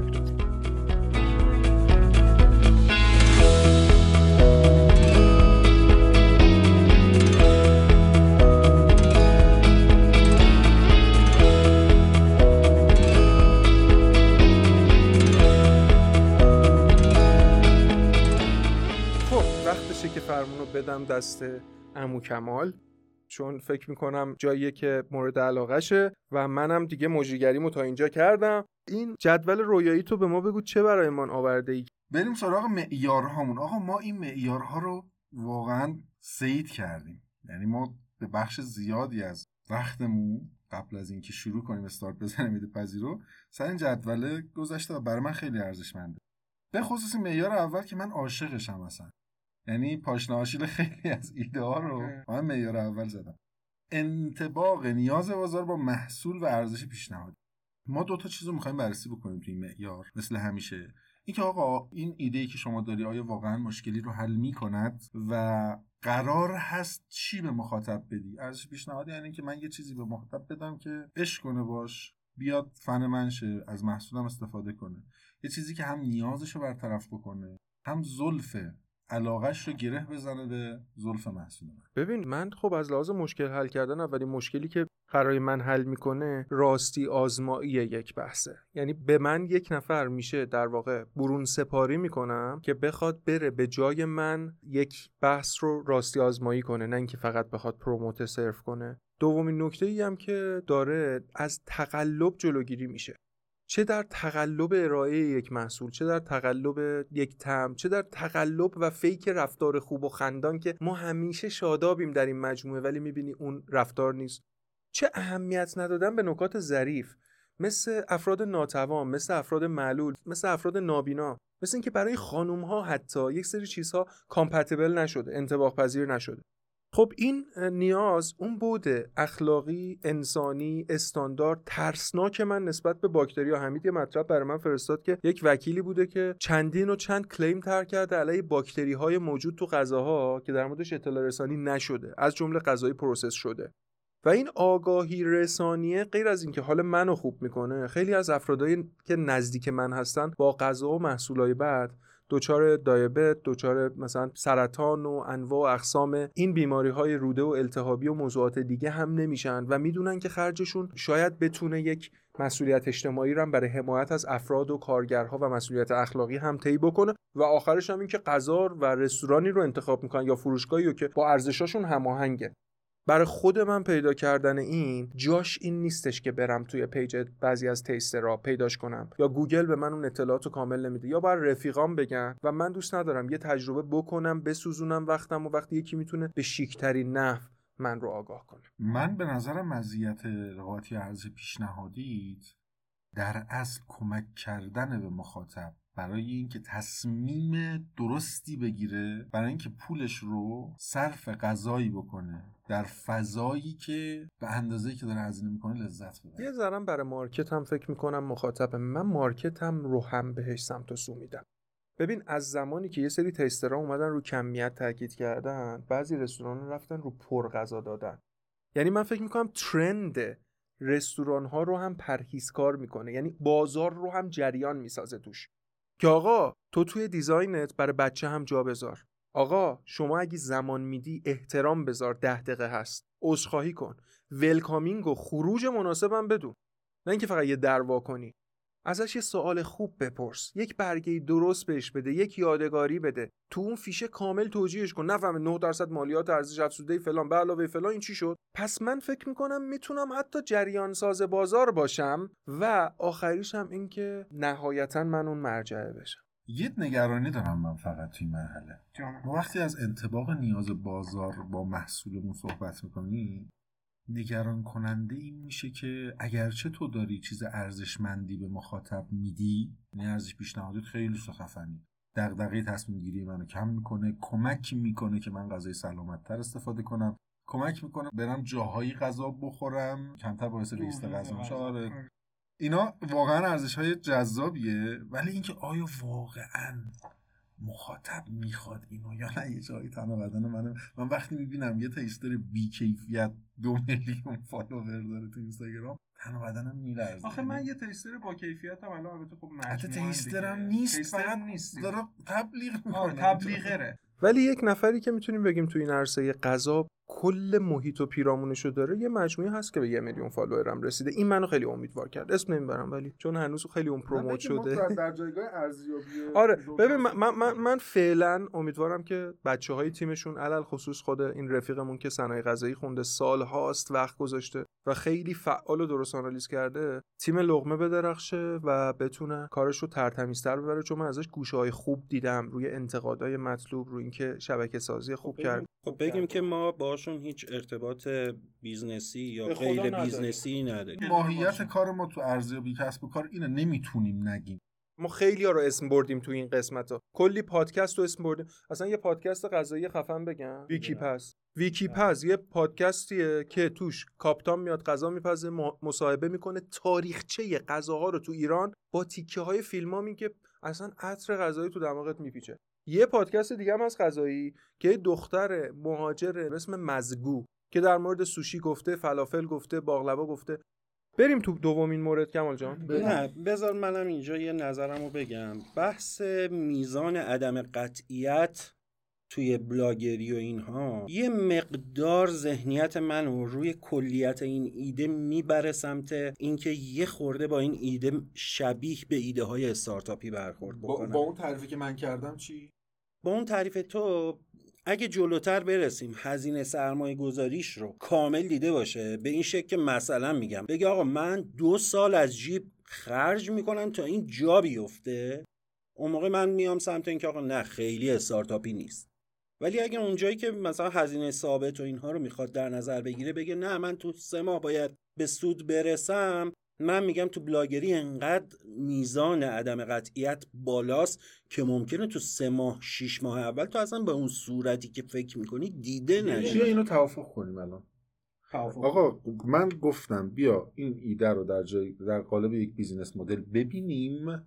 می‌تواند استراتژیش بلاگری باشد یا نباشد؟ هی میگیم بلاگریه بازم فضا میره سمت اون فضای غیر business یه. به نظر من ما تعریفی کردیم و توضیحات مفصلی که دادیم الان تو توجیه میشی به عنوان generator ایده که بلاگری می‌تواند ابزار marketing تو باشد می‌تواند ابزارهای دیگه هم کنارش باشه اصلا این نباشه یا با هم باشه؟ در واقع business تو. پایش اینه که تو می‌خواهی یک رگولاتور صنایع غذایی باشی و از ایده بلاگری به عنوان یک راه ارتباطی داری استفاده می‌کنی فقط. دقیقا. شاید start point ما بلاگری باشه ولی قرار نیست که بلاگر هم حتما بمانیم تو استراتژی آفرین. آره. okay. آره. من مطمئنم به معیارای مالی برسیم فضا فضای استارتاپی نیست به نظر من. جز این عدم قطعیتی که میشه با market research به جواب داد. خب با یه market market study نه. market research از جنس بریم تست بازار استارتاپی بگیریم و نه. با یه پرسشنامه و با یه تحقیقات بازار آره باید و ضمن اینکه با یه. استراتژی promotion خوب آره. میشه business ها رو شکل داد. یعنی business model ش الان میشه تعریف بشه و بریم اجراش بکنیم. خب من امتیازمو دادم به معیار اول معیار دوم. ارزش بازار آره. ببین ما راجعش فکر کردم آره. ببین از لحاظ اینکه grocery هزینه های مثلا خرید مواد غذایی و سهم سبد غذایی مردم ما چقدره آمارها آمارهای متفاوت بسته به طبقه و دهکاست ولی یک عددی بین 24 تا 40 درصد حتی میل می‌کنه. چی؟ خرید مایحتاج متصل و متصف به غذا. از خاربار اولیه گرفته یعنی چیزی که متصل باشه به سیر شدن کل خانواده. من می‌خوام دو تا نکته بگم. یه قسمت پس بحث غذامه که توش از رستوران گرفته تا خشکبارمه یک قسمت هم مارکت افرادیه که در اینستاگرام این موارد رو دنبال می‌کنن. یعنی می‌تونیم بگیم که طیف سنی به چه صورته دنبال کنندگان اینستاگرام به چه صورته و چند درصد میرن. ببین اصولا بلاگرهای ما افراد موفقشون یه میانگین دو میلیون نفر یعنی یک میلیون نفر تا سه میلیون نفر دنبال کننده می‌تونن با خودشون داشته باشن. یعنی دنبال کننده فعالی که میاد موضوعاتشون رو می‌بینه. اینور هم من می‌خوام ببینم چقدر مردم براشون اهمیت داره. ببین مثل بلاگری کتاب نیست. مثل بلاگری موضوعات high tech یا فناوری و تکنولوژی یا اخلاق نیست. یکی بخواد بگه من بلاگری می‌کنم در مورد حوزه اخلاق فردی مردم شناسی پس من می‌تونم به صورت کلی بگم با توجه به سبد نیاز مردم نسبت به موضوع غذا سبد اینکه از اینستاگرام بخوان این غذا رو تامین کنن چون یه نفری که داره توی یه شهر کوچیکی صبح میره داره پست میاد شب خونه برای خرید غذا رو نمیره تو اینستاگرام ببینه از رفیقش می‌پرسه. محمد از کجا برم اینو بخرم؟ اینو از کجا خریدی؟ به خاطر همین اگر بخوام استادی کنم کلی می‌تونم بگم. اما دقیق بازار هدف این صنایع غذایی و تبلیغاتش رو به عنوان اون آخرین موضوع که چقدر هزینه داره چقدر برای من درآمد داره. چون من می‌دونم تو می‌خوای بگی با ببینم بلاگرها چقدر درآمدشونه. یه نکته بگم عشق کنی. داستان اینه وقتی یه بازاری عمیقه و market value ش خیلی بزرگه بازار غذا محصولات غذایی صنعت. غذا. یعنی می‌تونیم درصدی از GDP کل ایران رو استراتژیک. ترین بازار دنیا. همه همه جا هست. هیچ موقع بله. نمی‌تونیم بگیم خب این بازار تموم رو به افول مینهد. هست همیشه دیگه. همیشه باید غذا بخوریم. داستان اینه که وقتی یه مارکتی خیلی بزرگه استراتژیکه و زنجیره تامینش خیلی عریض و طویله و تنوع به شدت بالاست و بازیگرای زیادی داره به شکلهای مختلف. توی این مدل بازارها اگر بتونی یه جای جدید تو زنجیره تامین باز بکنی به خصوص اون جای جدیده جایی باشه که تو بتونی یه خدمت جدیدی بدی. که تو این مارکت بتونی به عنوان یک بازیگر وارد بشی می‌تونی خودتو غرق یک بازار با ارزش بسیار بزرگ بکنی. یعنی شاید به میونه کلامت این چون مهمه میگم. نظر تو این باشه که این یکی از آفتهاته که تو بخوای هم بری فست فود هم رستوران هم محصولات هم فروشگاه ها شاید باید توی این مارکته ببینی بزرگترین ولیویی که تولید می‌کنی و ارزشی که خلق می‌کنی کجاست. نقطه شروع و توسعه ابتدایی از اون باشه. چون الان اگه اینجوری ببینی ظاهرش جذابه ولی پیاده سازیش اصلا نشه تو این تیم و این skill. درسته؟ هم همه از این منظر میشه بهش نگاه کرد. هم فارغ از این که اصلا بخوای بری یا target market انتخاب بکنی یعنی یه گوشه بازار رو بگی اینجا احتمالا من می‌تونم موفق باشم اینو بذار کنار. اون تو استراتژی تو business plan باید مشخص بشه. یعنی بری market study کنی ببینی کجای بازار اول بازی کنی بهتره. با توجه به زیرساختهای فنی، توان اجرایی، سرمایه که می‌خوای بذاری، شناخت بازار، persona ی مخاطبت و کلی data یی که از بازار می‌تونی بگیری.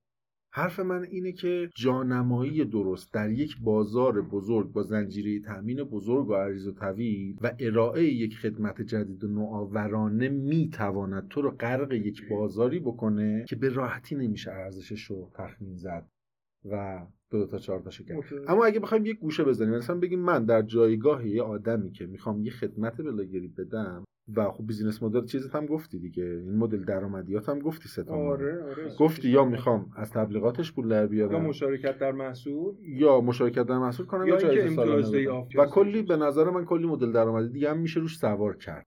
وقتی داریم اینجا راجع به ارزش بازار هدف صحبت می‌کنیم راجع یه بازار خیلی بزرگ داریم صحبت می‌کنیم که توی پس گوشش اگه من بتونی بگم که تو بازار هست. ولی من اون استادی لازم رو به خاطر اینکه فقط جنریت یک ایده کلان کردم نکردم نیاز به مشاورین ایده بازی و استادی بهتر داره یعنی از حوصله. این پادکست خارجه. چون بسیار عمیقه بازارش لایه های مختلف داره و دقیقاً. باید سناریو براش نوشته. بشه ولی می‌دونیم که به هر حال بازاری وجود دارد و خوب است بریم رو پیچیدگی فنی فرایندی منظور کمال رو اینجا توضیحاش فوق العاده جذاب کرده نوشته فعالیت اصلی برای خلق محصول و رساندن به دست مشتری چیست؟ یعنی آقا این فعالیتی که می‌خوای بکنی کاریه که یک پیچیدگی و سختی های مسیری داشته باشه که شما رو مستاصل کنه. یا اینکه تو فرایندش برات حل شده است. چون اولین کار اینه من اگه می‌خوام business ی run کنم خودم صفر تا صد کارم رو بتونم. توی یک مدل سازی آزمایشگاهی کوچیک تو خلا بگم چجوریه ببین من می‌دونی مثالم برای این چیه؟ میگم ش- یعنی نمونه کردن شده. خیلی ها بلاگری کردن. خیلی ها اومدن امتیازی من فقط ترکیب منطقی اینها رو دارم ایجاد می‌کنم. پس من ابزارها و فعالیتاش کاملا مشخص من موضوع combination ه. ببین ما سه تا بحث داریم. یا ساده سازی می‌کنیم. میگم اون چیز پیچیده رو ساده می‌کنم. یا میگم یک چیزی روش سوار می‌کنم. یا combination اتفاق میافته. من چیز بیرونی سوار نمی‌کنم. من چند تا خدمت رو کنار هم می‌ذارم. چون الان خیلی ها اومدن توی صنعت جایزه رو دادن. خیلی ها اومدن بلاگریه رو کردن. خیلی ها اومدن تیمی این رو رو ابعاد مختلف اومدن انجام دادن. من چون کارم کامباینه پیچیدگی فنی خودم نمی‌بینم فقط یه جا مشکل دارم. اونم جایی که آزمایشگاه و استاندارد هاست. چون هم تو شکایت جاش هست هم استاندارد غذا در آوردن اون رفیق صنایع غذایی من از همه بیشتر دهنی سرویسه. من می‌خوام بگم خوشمزه بود. نظرم خیلی شخصیه. base ش. یعنی دلم می‌خواد دیگه. هم اصلا qualitative ه آره. quantitative نیست. عددی تموم. نیست. اونی که designer است میگه به نظرم design باید نورش فلان باشه اینش بسا این خلاق است. آره. ولی اونی که صنایع غذایی نمی‌تونه بگه به نظر من آرسنیک چیز پسندیده بخورید. شاید مسموم شید و بمیرید. خب ببخشید من الان می‌خوام سوال بکنم. کدوم مثلا صنایع غذایی میگه برو فست فود پیتزا بخور؟ اساسا باید بگه نخور. ببین این یه بحثه ولی می‌تونه بگه که این چقدر روغن داره نسبت به اون یکی دوم می‌تونه بگه روغنش سوخته است یا نه. یعنی پیتزا رو. یه تیکشو برمیداری می‌بری آزمایشگاه؟ آره آره. مکدونالد بده یا خوبه؟ مکدونالد هم خوبه هم بد می‌دونی خوبه تو چیه؟ تو اینه که مکدونالد بهش تضمین اینو میده آقا روغن من روغن نابود سوخته نمیدم بهت. حداقل اینو کیفیتشو گذاشته. همه میگن آقا استارباکس قهوه متوسط بهت میده ولی قهوه آشغال بهت نمیده. خودم من میرم یه جایی می‌خوام یه چیز نسبتا مطمئن بخورم توی خارج از کشور میرم استارباکس می‌خورم. این از یا. مثلا می‌تونه بگه که نسبت مثلا پنیری که توی غذا هست اووره بیش از اندازه است. رو محصولا کارش راحت تره می‌دونی چرا؟ چون تو محصول خود استاندارد یه سری داده. دوم اینکه خودش گذاشته اینو برای آزمایش. توی غذای یکم به هم میریزه. ولی خب من فقط مشکلم تو پیچیدگی فنی فرندی با اون رفیق صنایع غذایی خوندمونه. یه تحلیل این شکلی هم می‌تونه بکنه که مثلا این غذا رو با پنیر اضافه خوشمزه تر کردم مثلا. آها. خب من می‌خوام بدونم اینها رو اسمشو نمی‌ذاریم پیچیدگی فرایندی؟ چرا؟ من فقط به نظر میگم- من پیچیدگی من- فرایندیش نسبتا بالاست اتفاق نه ببین پیچیدگی فرندی دو تا وجه داره. یک این که من ندونم الان این کارو چجوری باید انجام بدم. بعد برم بشینم فرایند در بیارم.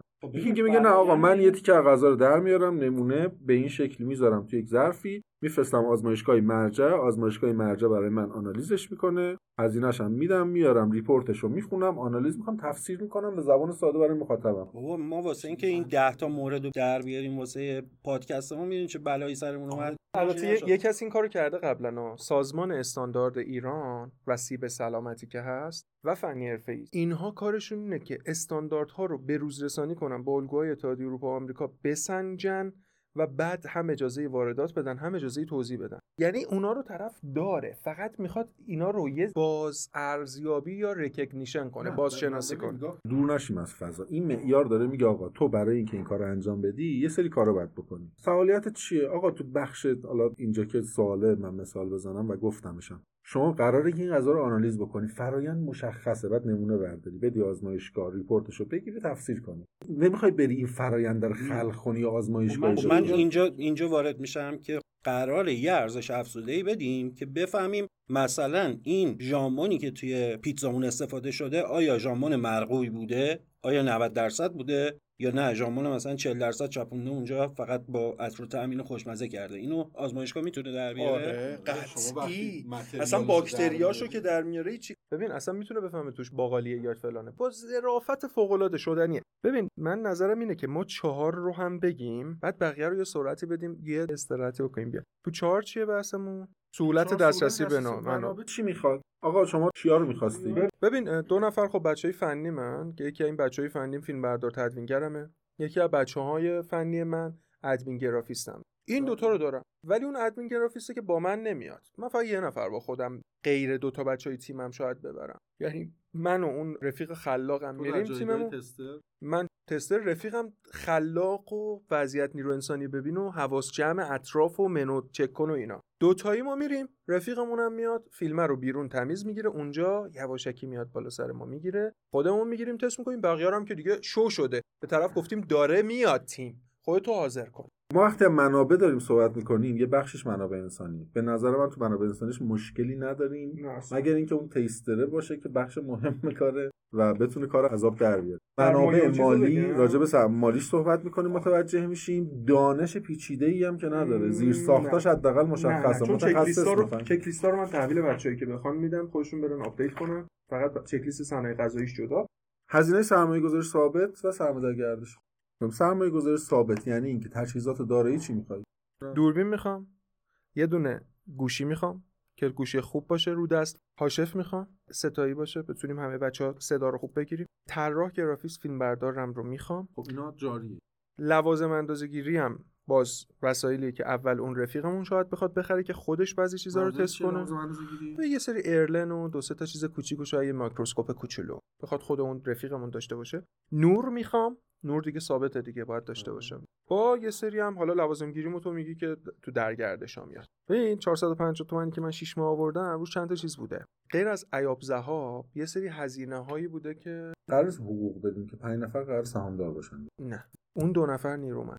ما پنج نفریم. اون دو تا بچه هایی که گرافیست ادمینم و فیلم بردار تدوینگرم نیرومند چقدر می‌خوای حقوق بدی؟ ببین حقوقی که به این بچه ها من میدم به خاطر اینکه به شدت بوده خلاقانه و promote برای من لازمه من ماکسیموم هزینه رو برای اینا در نظر گرفتم. یعنی به صورتی که با من همراهی کنن چون full time full time هم نیست دیگه. باید برن یه سری خونه تدوین بزنن 20 تومن. ما 40 تومن پول نیروی داریم درسته؟ آره. خب اینا قراره که تدویناتو بکنن فیلم برداری انجام بدن و تولید محتواتو بکنن. اینا شما سه نفرم که سهام دارید دیگه. حقوق قرار نیست بگیری. ما سهام داریم. تو شما کلا 300 400 تومن می‌خوای دوربین و نمی‌دونم نور رو این تجهیزات تو سیستم تو اینا همه چیزا رو 450 بگیری میلیون تومن من برای کل این هزینه ها برای 6 ماه. هم دارایی ثابت تو بگیری هم هزینه های جاری تو کاور کنی. ماه. یعنی سرمایه ثابت در گردش 6 ماهت کلا بعد یه نکته 450 بگم. ما اینا رو رو می‌ذاریم معلوم نیست به چند تا follower برسیم. مشاور خوب بگیر استراتژی promotion خوب داشته باش استراتژی کار در سر جاش. من کلا به این نتیجه رسیدم که اگر بتونم واقعا این کیفیت رو درست با الگوریتم های اینستاگرام ببرم جلو و بچه ها من پاکار باشن و شیش ماه زندگیشون رو بزنن که درست تولید کنیم محتوا رو trend شه می‌تونم 50 K follower بگیرم. عدم قطعیتش خیلی بالاست. ببین 50 تا رو می‌دونی برای چی میگم؟ به خاطر اینکه trend جاهای دیگر رو دیدم. چون پلتفرمت اینستاگرامه من دارم میگم تو داری یه, یه محتوای جدی و توی یک نه نه گفتم فقط cut شدهاشو اینستا می‌ذارم. بقیه رو تو یوتیوب می‌ذارم. مستند مستند کنش هزار تا فکر می‌کنی یوتیوب می‌تونی بگیری؟ پنج- subscribe یوتیوب نه؟ پنجاه هزار تا اینستاگرام می‌گیرم. یوتیوب هم نصابش رو یک پنجم می‌گیرم. ده تا. یه نکته من بگم بهت. یه چیزی تو هزینه هات ندیدی؟ هزینه قبل بهره برداری تو در اصل هزینه مشاوره داری؟ که بعد خب business plan خوب بنویسی براش. رفیق دارم. از شما حالا این هیچ. این این پای ما. شیرینی کارت. هزینه marketing تو ندیدی. marketing فقط تولید محتوا و گرافیک و اینا نیست داداشم هزینه تبلیغ داری خرج کنی برای استراتژی promotion ت یکم. کمپینی درست کنم آره کمپینی بذاری و اینا. به نظر من سرجم تو 6 ماه با از این هزینه 450 باشه، بیشتر چقدر میشه مثلا 100 تومن میاد رو؟ خیلی بیشتر اساسا تبلیغ کردن. یعنی خرج بسیار زیاد. به قول راکفلر می‌گفتن کل ثروت رو بگیریم. چیکار می‌کنی؟ 100 دلار بهت بدیم. می‌گفت یه جنس یه دلاری می‌گیرم. 99 دلار. تبلیغش می‌کنم. البته این فیکه این منتسبه آره، و چاخانه. ولی همین چاخان خیلی نکته داره. و اون اینه که واقعا بعضی وقتا واسه اینکه بتونی دیده بشی بیش از خود اون 450 میلیونه باید خرج بکنی که دیده بشی. این همه خاک نظر می‌خورم؟ من. 6 ماه. بابا طرحت خیلی. رگولاتوری و خیلی جدیه ملت حاضر نیستن. بیان ببینن یه. چیزی آقا شما. قبول می‌کنی ما اندازه یه این 450 که شما برآورد کرد 450 هم بگیم تو جیبت باشه داداش 900 تومن 6 ماه کارات درست گرونکاری اوکی باشه در هر صورت یه تومن هم بشه زیاد خیلی نیست خیلی روی این قضیه جدی باش و امین خیلی ها که دارن میشنون پادکست اونا و خیلی ها که دارن می‌بینن تو یوتیوب این مطالب رو بدونن که 450 میلیون راه اندازیه. احتمال داره همون 450 میلیون هم مجبور باشن خرج تبلیغات بکنن ناخواسته. روز اولی که می‌خوام میگم من میرم بلاگر میشم اصلا به ذهنشون نمی‌رسه که مجبور میشن تبلیغات بکنن واسه کار خودشون. میگم من که خودم قراره برم تبلیغات بقیه رو بکنم. ولی برای اینکه دیده بشن مجبور میشن به راه های مختلف تبلیغات بکنن. پس دوست ندارم چه اونایی که ما رو میشنون چه تویی که الان ایده رو مطرح کردی یا آدرس غلط داشته باشید یه هزینه تبلیغات باید در نظر حاشیه سود. ببین می‌دونی چرا اینو محاسبه نکردم؟ به خاطر اینکه لامصب بچه ها عددهایی که دارن میدن تسترا خیلی متفاوت من از یکیشون شنیدم. نمی‌دونم عرش اونور به من یه علامت بده. می‌گفت برای هر تبلیغ 100 میلیون تومن برای پیجش برای هر پست می‌گیره. بعد گفت یعنی پست و استوری می‌کنه برای یه دونه تبلیغ 100 تومن می‌گیره. این من که این کارو نمی‌خوام اولش بکنم. ولی اون رستورانی که من قرار این کارو برم انجام بدم توش خب واقعا چرا به اون 100 تومن میدی به من نمی‌خوای بدی؟ من که دارم اتفاقا تو رو کامل fit می‌کنم. ارزش تو هیستریکه که داداش. business اینجور چیزا رو نمی‌فهمه. business ازش تعریف بکنی بهت پول میده. مشتری برای چیزی که فکر می‌کنه. خوبه هزینه می‌کنه. اگه تو می‌خوای پول خوب بگیری بعد تو یه جایگاهی وایسی که آدمه رو حساب کنه و حاضر باشه براش هزینه کنه یعنی برسم همون یه میلیون follower. استراتژی خوب به یه میلیون follower یه خورده هم همراهت ببخشید. باید کسی باشه که واسه یه دوربین جذاب باشه. باید اون جذابیت های بصری و اینها رو رعایت کنی بعدش هم انقدر تعریف بکنی که حاضر باشن به تو پول بدن. نیاز داره به مشاوره از بیرون. جذابیت بصری ایده پذیر. ببین کمال جان یه چیز یه نکته بهت بگم. این قضیه توی قسمت سوددهیش بچه ها یه ذره شفافیت ندارن. می‌دونی چرا ندارن؟ چون نمی‌خوام بگم با- بابا دارن زحمت می‌کشن. چون اداره مالیات داره اومد گفت شما سی میلیارد در میاری باید مالیات بدی فلان بدی. من خودم صنعت تبلیغات رو براش تعرفه شفاف نمی‌دونم تو تبلیغات. تو بود امتیازدهی و ورودیه من تعیین کننده قیمتم. تو درصد فروش محصولم من نمی‌دونم تو چه محصولی می‌خوام با اینا شریک شم.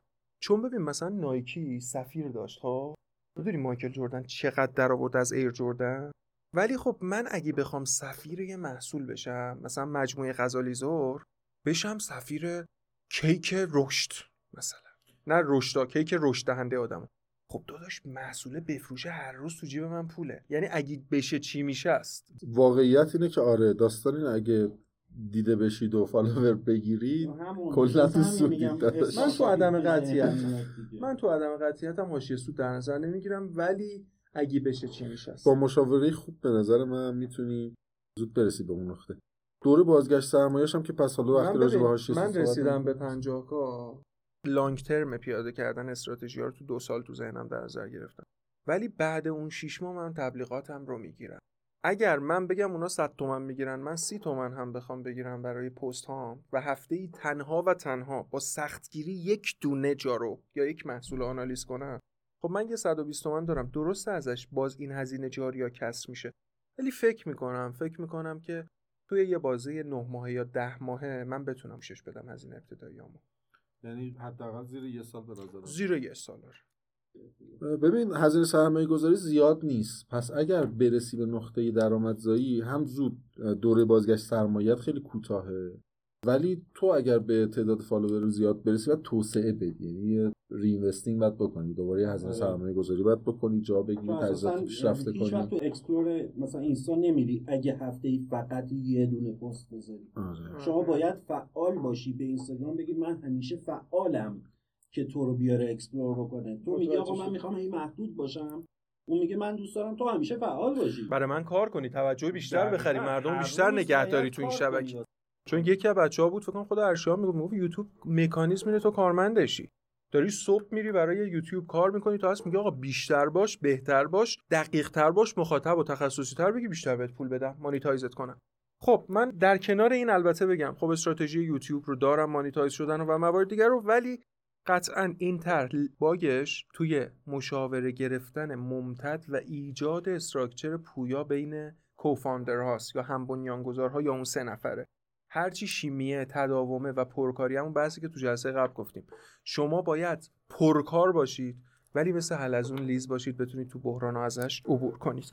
بریم رو ROI که نسبت درآمد به سرمایه گذاری فکر کنم اونم باز بتونیم فقط ذهنی بزنیم. اجازه بدید 9 و 10 رو بگم ببندیم موضوع.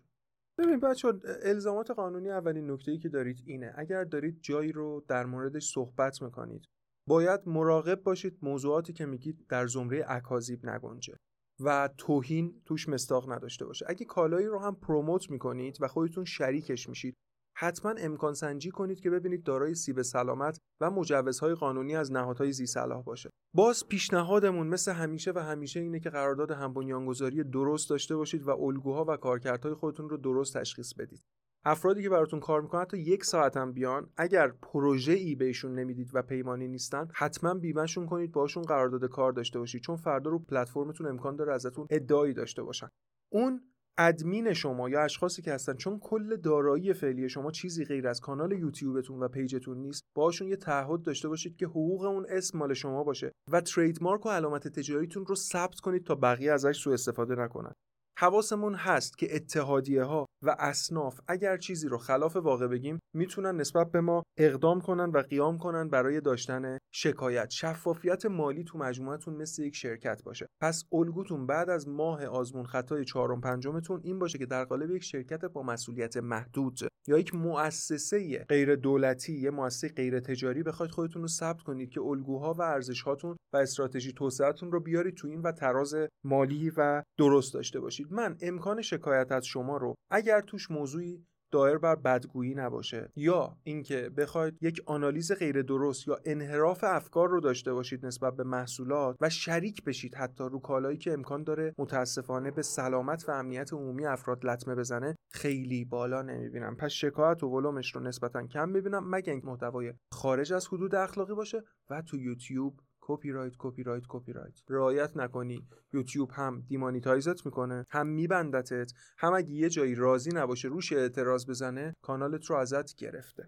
من بحثم اینه که شما میری توی رستوران که مجوز بهداشت داره. و ادعا می‌کنه که آقا بهداشت منو تایید کرده بعد مثلا صبح میشینی می‌خوری غذا رو میدی آزمایشگاه و اینا بعد میگه آقا غذاش خیلی خوب نبود بهداشتی نبود میکروب داشت مثلا آره مثلا به جای ژامبون خوب ژامبون 40 درصد استفاده کرد به جای هات داگ فلان فلان استفاده کرد و نونش فلان نبود. بعد اگه یارو مثلا یه رستوران داره درست حسابی بشه واقعا احساس می‌کنی ازش یه شکایتکی نمی‌کنه واسه همینجور تفریح هم که شده. چرا؟ امکان این حد ریسک رو می‌بینم اما خب باید ما ب... یه ذره خب روحی بازار رو هم ببینیم و در کنارش هم مراقب باشیم که چه چیزهایی رو نسبت میدیم کجا اینا تو سیف سایدن مثلا تو بعضی جاها طرف میگه آقا من مجوز آشپزخونه‌مو دارم دیگه تو سیف سایدم تو دیگه حق نداری روی این نظارت کنی. ولی اگه من یه توافق بعد از اون مرحله اولی هم بگیرم که آقا تو به من این اختیارات رو برای این موارد میدی هیچ اعتراضی نمی‌تونه بکنه. چون اون به من این اجازه رو داده که خودم آنالیزش کنم در موردش نظر بدم. من بعید می‌دونم خب. حالا حالا کسی رات بده. ببین چرا؟ جاهایی که خوبن این الگو رو میپذیرن. چون میگن حتی اگه از ما یه تبلیغ منفی هم کنه. چون خودمون حاضر شدیم اونو برطرف کنیم خودش یه تبلیغ مثبت میشه. که میگن او چقدر طرف خفن بود که اینو اومد پذیرفت بعد یه مدت اوکی کرد. و درست شد. اما تو این بوده من خودم بخوام وکیل مجموعه باشم اونجا خواستید ران کنید ما مشاوره میدیم به شما. من جمع؟ خودم رو زدم. تا دارید جمع می‌زنید من یک دو تا چیز بگم. چه داداش. اتفاق بدی بیفته فیلیرت رو کجا در نظر می‌گیری؟ فیلرمو کجا می‌گیرم؟ آره. مثلا شیش ماه کار بکنی هزار تا مثلا مخاطب نداشته باشی میگی آقا ولش کن می‌کشی کنار یا نه؟ معیارت واسه اینکه ادامه بدهم یا ندهم چی؟ این حرف قشنگی بود. یعنی نو... ببین دگمه خداحافظیم کجاست؟ از قضیه آره چون گفتم من خیلی استارتاپی به ایده خواه ناخواه نگاه می‌کنم اول آخر. می‌خوام بدونم که آقا کجا یا pivot می‌کنی یا exit می‌کنی یا میگی آقا دیگه fail شد. کجا به این حس ممکنه برسی؟ ببین جایی من این حس رو تجربه می‌کنم که احساس کنم feedback هایی که وجود داره توشون جای sympathy نفیه یا block ه یا نادیده گرفتنه. یعنی تو شبکه اجتماعی اون engagement ه اون تعامل پایداره مهمه. مثل من وکیل جایی که نگاه می‌کنم گوشیم زنگ نمی‌خوره. کسی نمیاد به سمتم. با وجود اینکه تلاشمو کردم خودم رو promote کنم شاید. می‌فهمم شاید من نمی‌تونم دادگاه برم.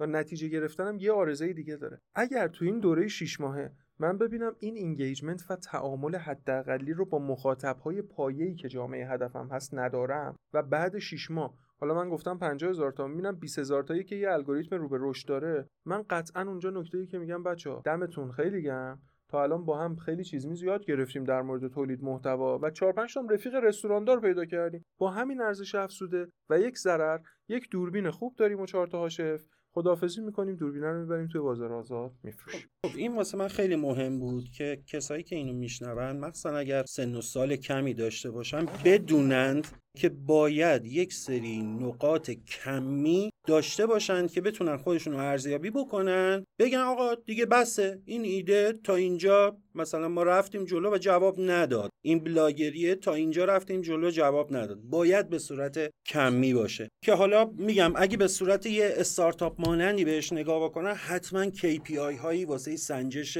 performance شون داشته باشن OKR داشته باشن بگن آقا ما می‌خوایم به این حد برسیم. ببینن واقعا دارن بهش می‌رسن یا همینجور دارن هزینه هزینه هزینه انجام میدن. KPI و OKR چیه؟ برای اینکه درست رو خط هدفت. و سنجه ها و index های درست حرکت کنی. قسمت قبل ما سعی کردیم به زبان ساده KPI و OKR رو بگیم. تا شما فکر نکنید استارتاپ یعنی هر آزمون خطایی باید سنجه داشته باشید باید معیار داشته باشید باید مسیر داشته باشید. برای کار. تا شما جمع می‌زنید من تشکری بکنم. از همه کسایی که کمک کردن ما شنیده شیم. همه رفقایی که با ما همکاری کردن از ارشیاخان صالحیان رفیق عزیز ما که بحث ثبت و ضبط اپیزودهای ایده پزی و تدوینش رو بر عهده داشتن. از عرفان نادریان خانم بلحسنی خانم رحیمزاده مهمونه که این قسمت کارشناس ما بودن در واقع آقای بهنود خلفخانی و همچنین استودیو لاوینو. بهترین کمکی که می‌تونید به ما بکنید این هستش که ما رو معرفی کنید به دیگران و کمک کنید که ما بیشتر شنیده شیم. اگه کسی بلد نیست براش یک اپ پادگیر نصب کنید. معرفی کنید هر جوری که تونستید و کامنت بذارید. اگر هم سوالی بود نقدی بود پیشنهادی بود خوشحال میشیم که تو کست باکس یا از طریق ایمیل ما رو مطلع کنید. لینک حامی باش هم هست و کمک می‌کنه که ما با کیفیت تر شیم و پردوام تر خیلی خب بچه اگه امتیازها رو همه زدید دونه دونه کمال بگه با هم دیگه امتیازامون رو بگیم جمع‌بندی کنیم میانگین بگیریم و خلاص. خب بریم ببینیم که کی چه امتیازی داده. معیار اول انتباق نیاز بازار رو محصول و ارزش پیشنهاد. هفتاد. من 75 من 90 ارزش بازار هدف. هشتاد و پنج. من 60 دادم. 100 خب، ارزش یعنی بازار مواد. غذایی بزرگتر در دنیا داریم؟ منو به شک انداختی من نفهمیدم که کدوم ور بازار رو بگیرم دادم 60 چون برای من مثل شما خب واضح نبود دیگه. معیار سوم پیچیدگی فنی و فرایندی. هفتاد و پنج. 75 80 چهارم سهولت دسترسی به منابع. هشتاد.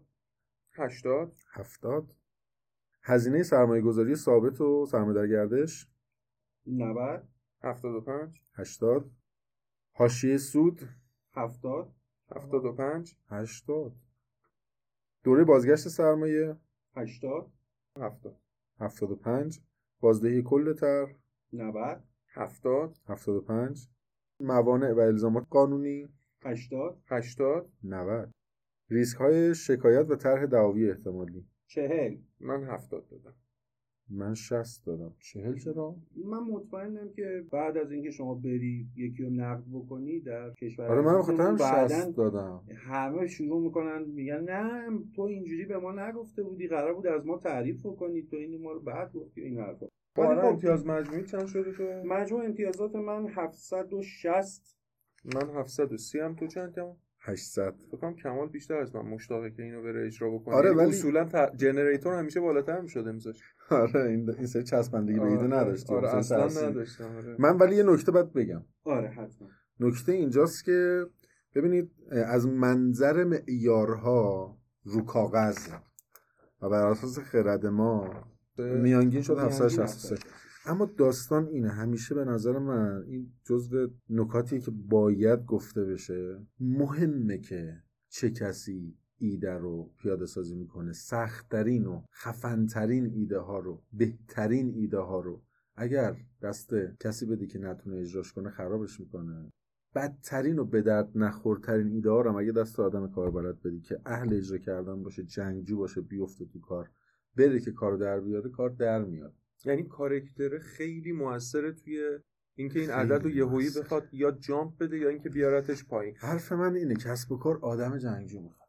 تو امتیازا ریتش چی میشه؟ بالای قابل 700 قبول. قابل قبول یعنی هم می‌تونیم بگیم قابل قابل توصیه. قبول آره یعنی در واقع میشه ما داریم توصیه می‌کنیم که این ایده قابلیت این رو داره و ارزش این رو داره که از business model شما بری مطالعات بازار رو انجام بدی و بری به سمت business plan و اگه اونجا تو business plan تونستی یه business plan کامل در بیاری بری سراغ اجرا از نظر ما شخصیت این business model این business ی که بررسیش کردیم شخصیتیه که می‌تواند یک کسب و کار خفن خوب بشه در صورتی که در کنار یک شخصیت اجرایی خوب یا تیم خوب و خفن یعنی بیفته تو دامن اونا.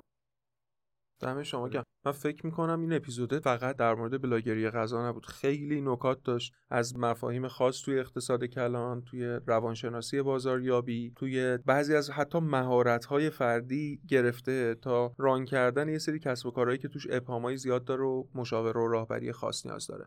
من که خودم خیلی حالم خوب بود تو این فصل. ما یه مدت کوتاهی استراحت می‌کنیم ولی با قدرت حتما برای فصل بعدیمون توی تقریبا یه دو سه ماه دیگه با گروهمون برمیگردیم با ایده های خفنتر و با یک تحریزی خیلی بهتر. کمال جان ببخشید امروز جای تو رو گرفتم ولی خیلی خوش گذشت به صحبت آخر.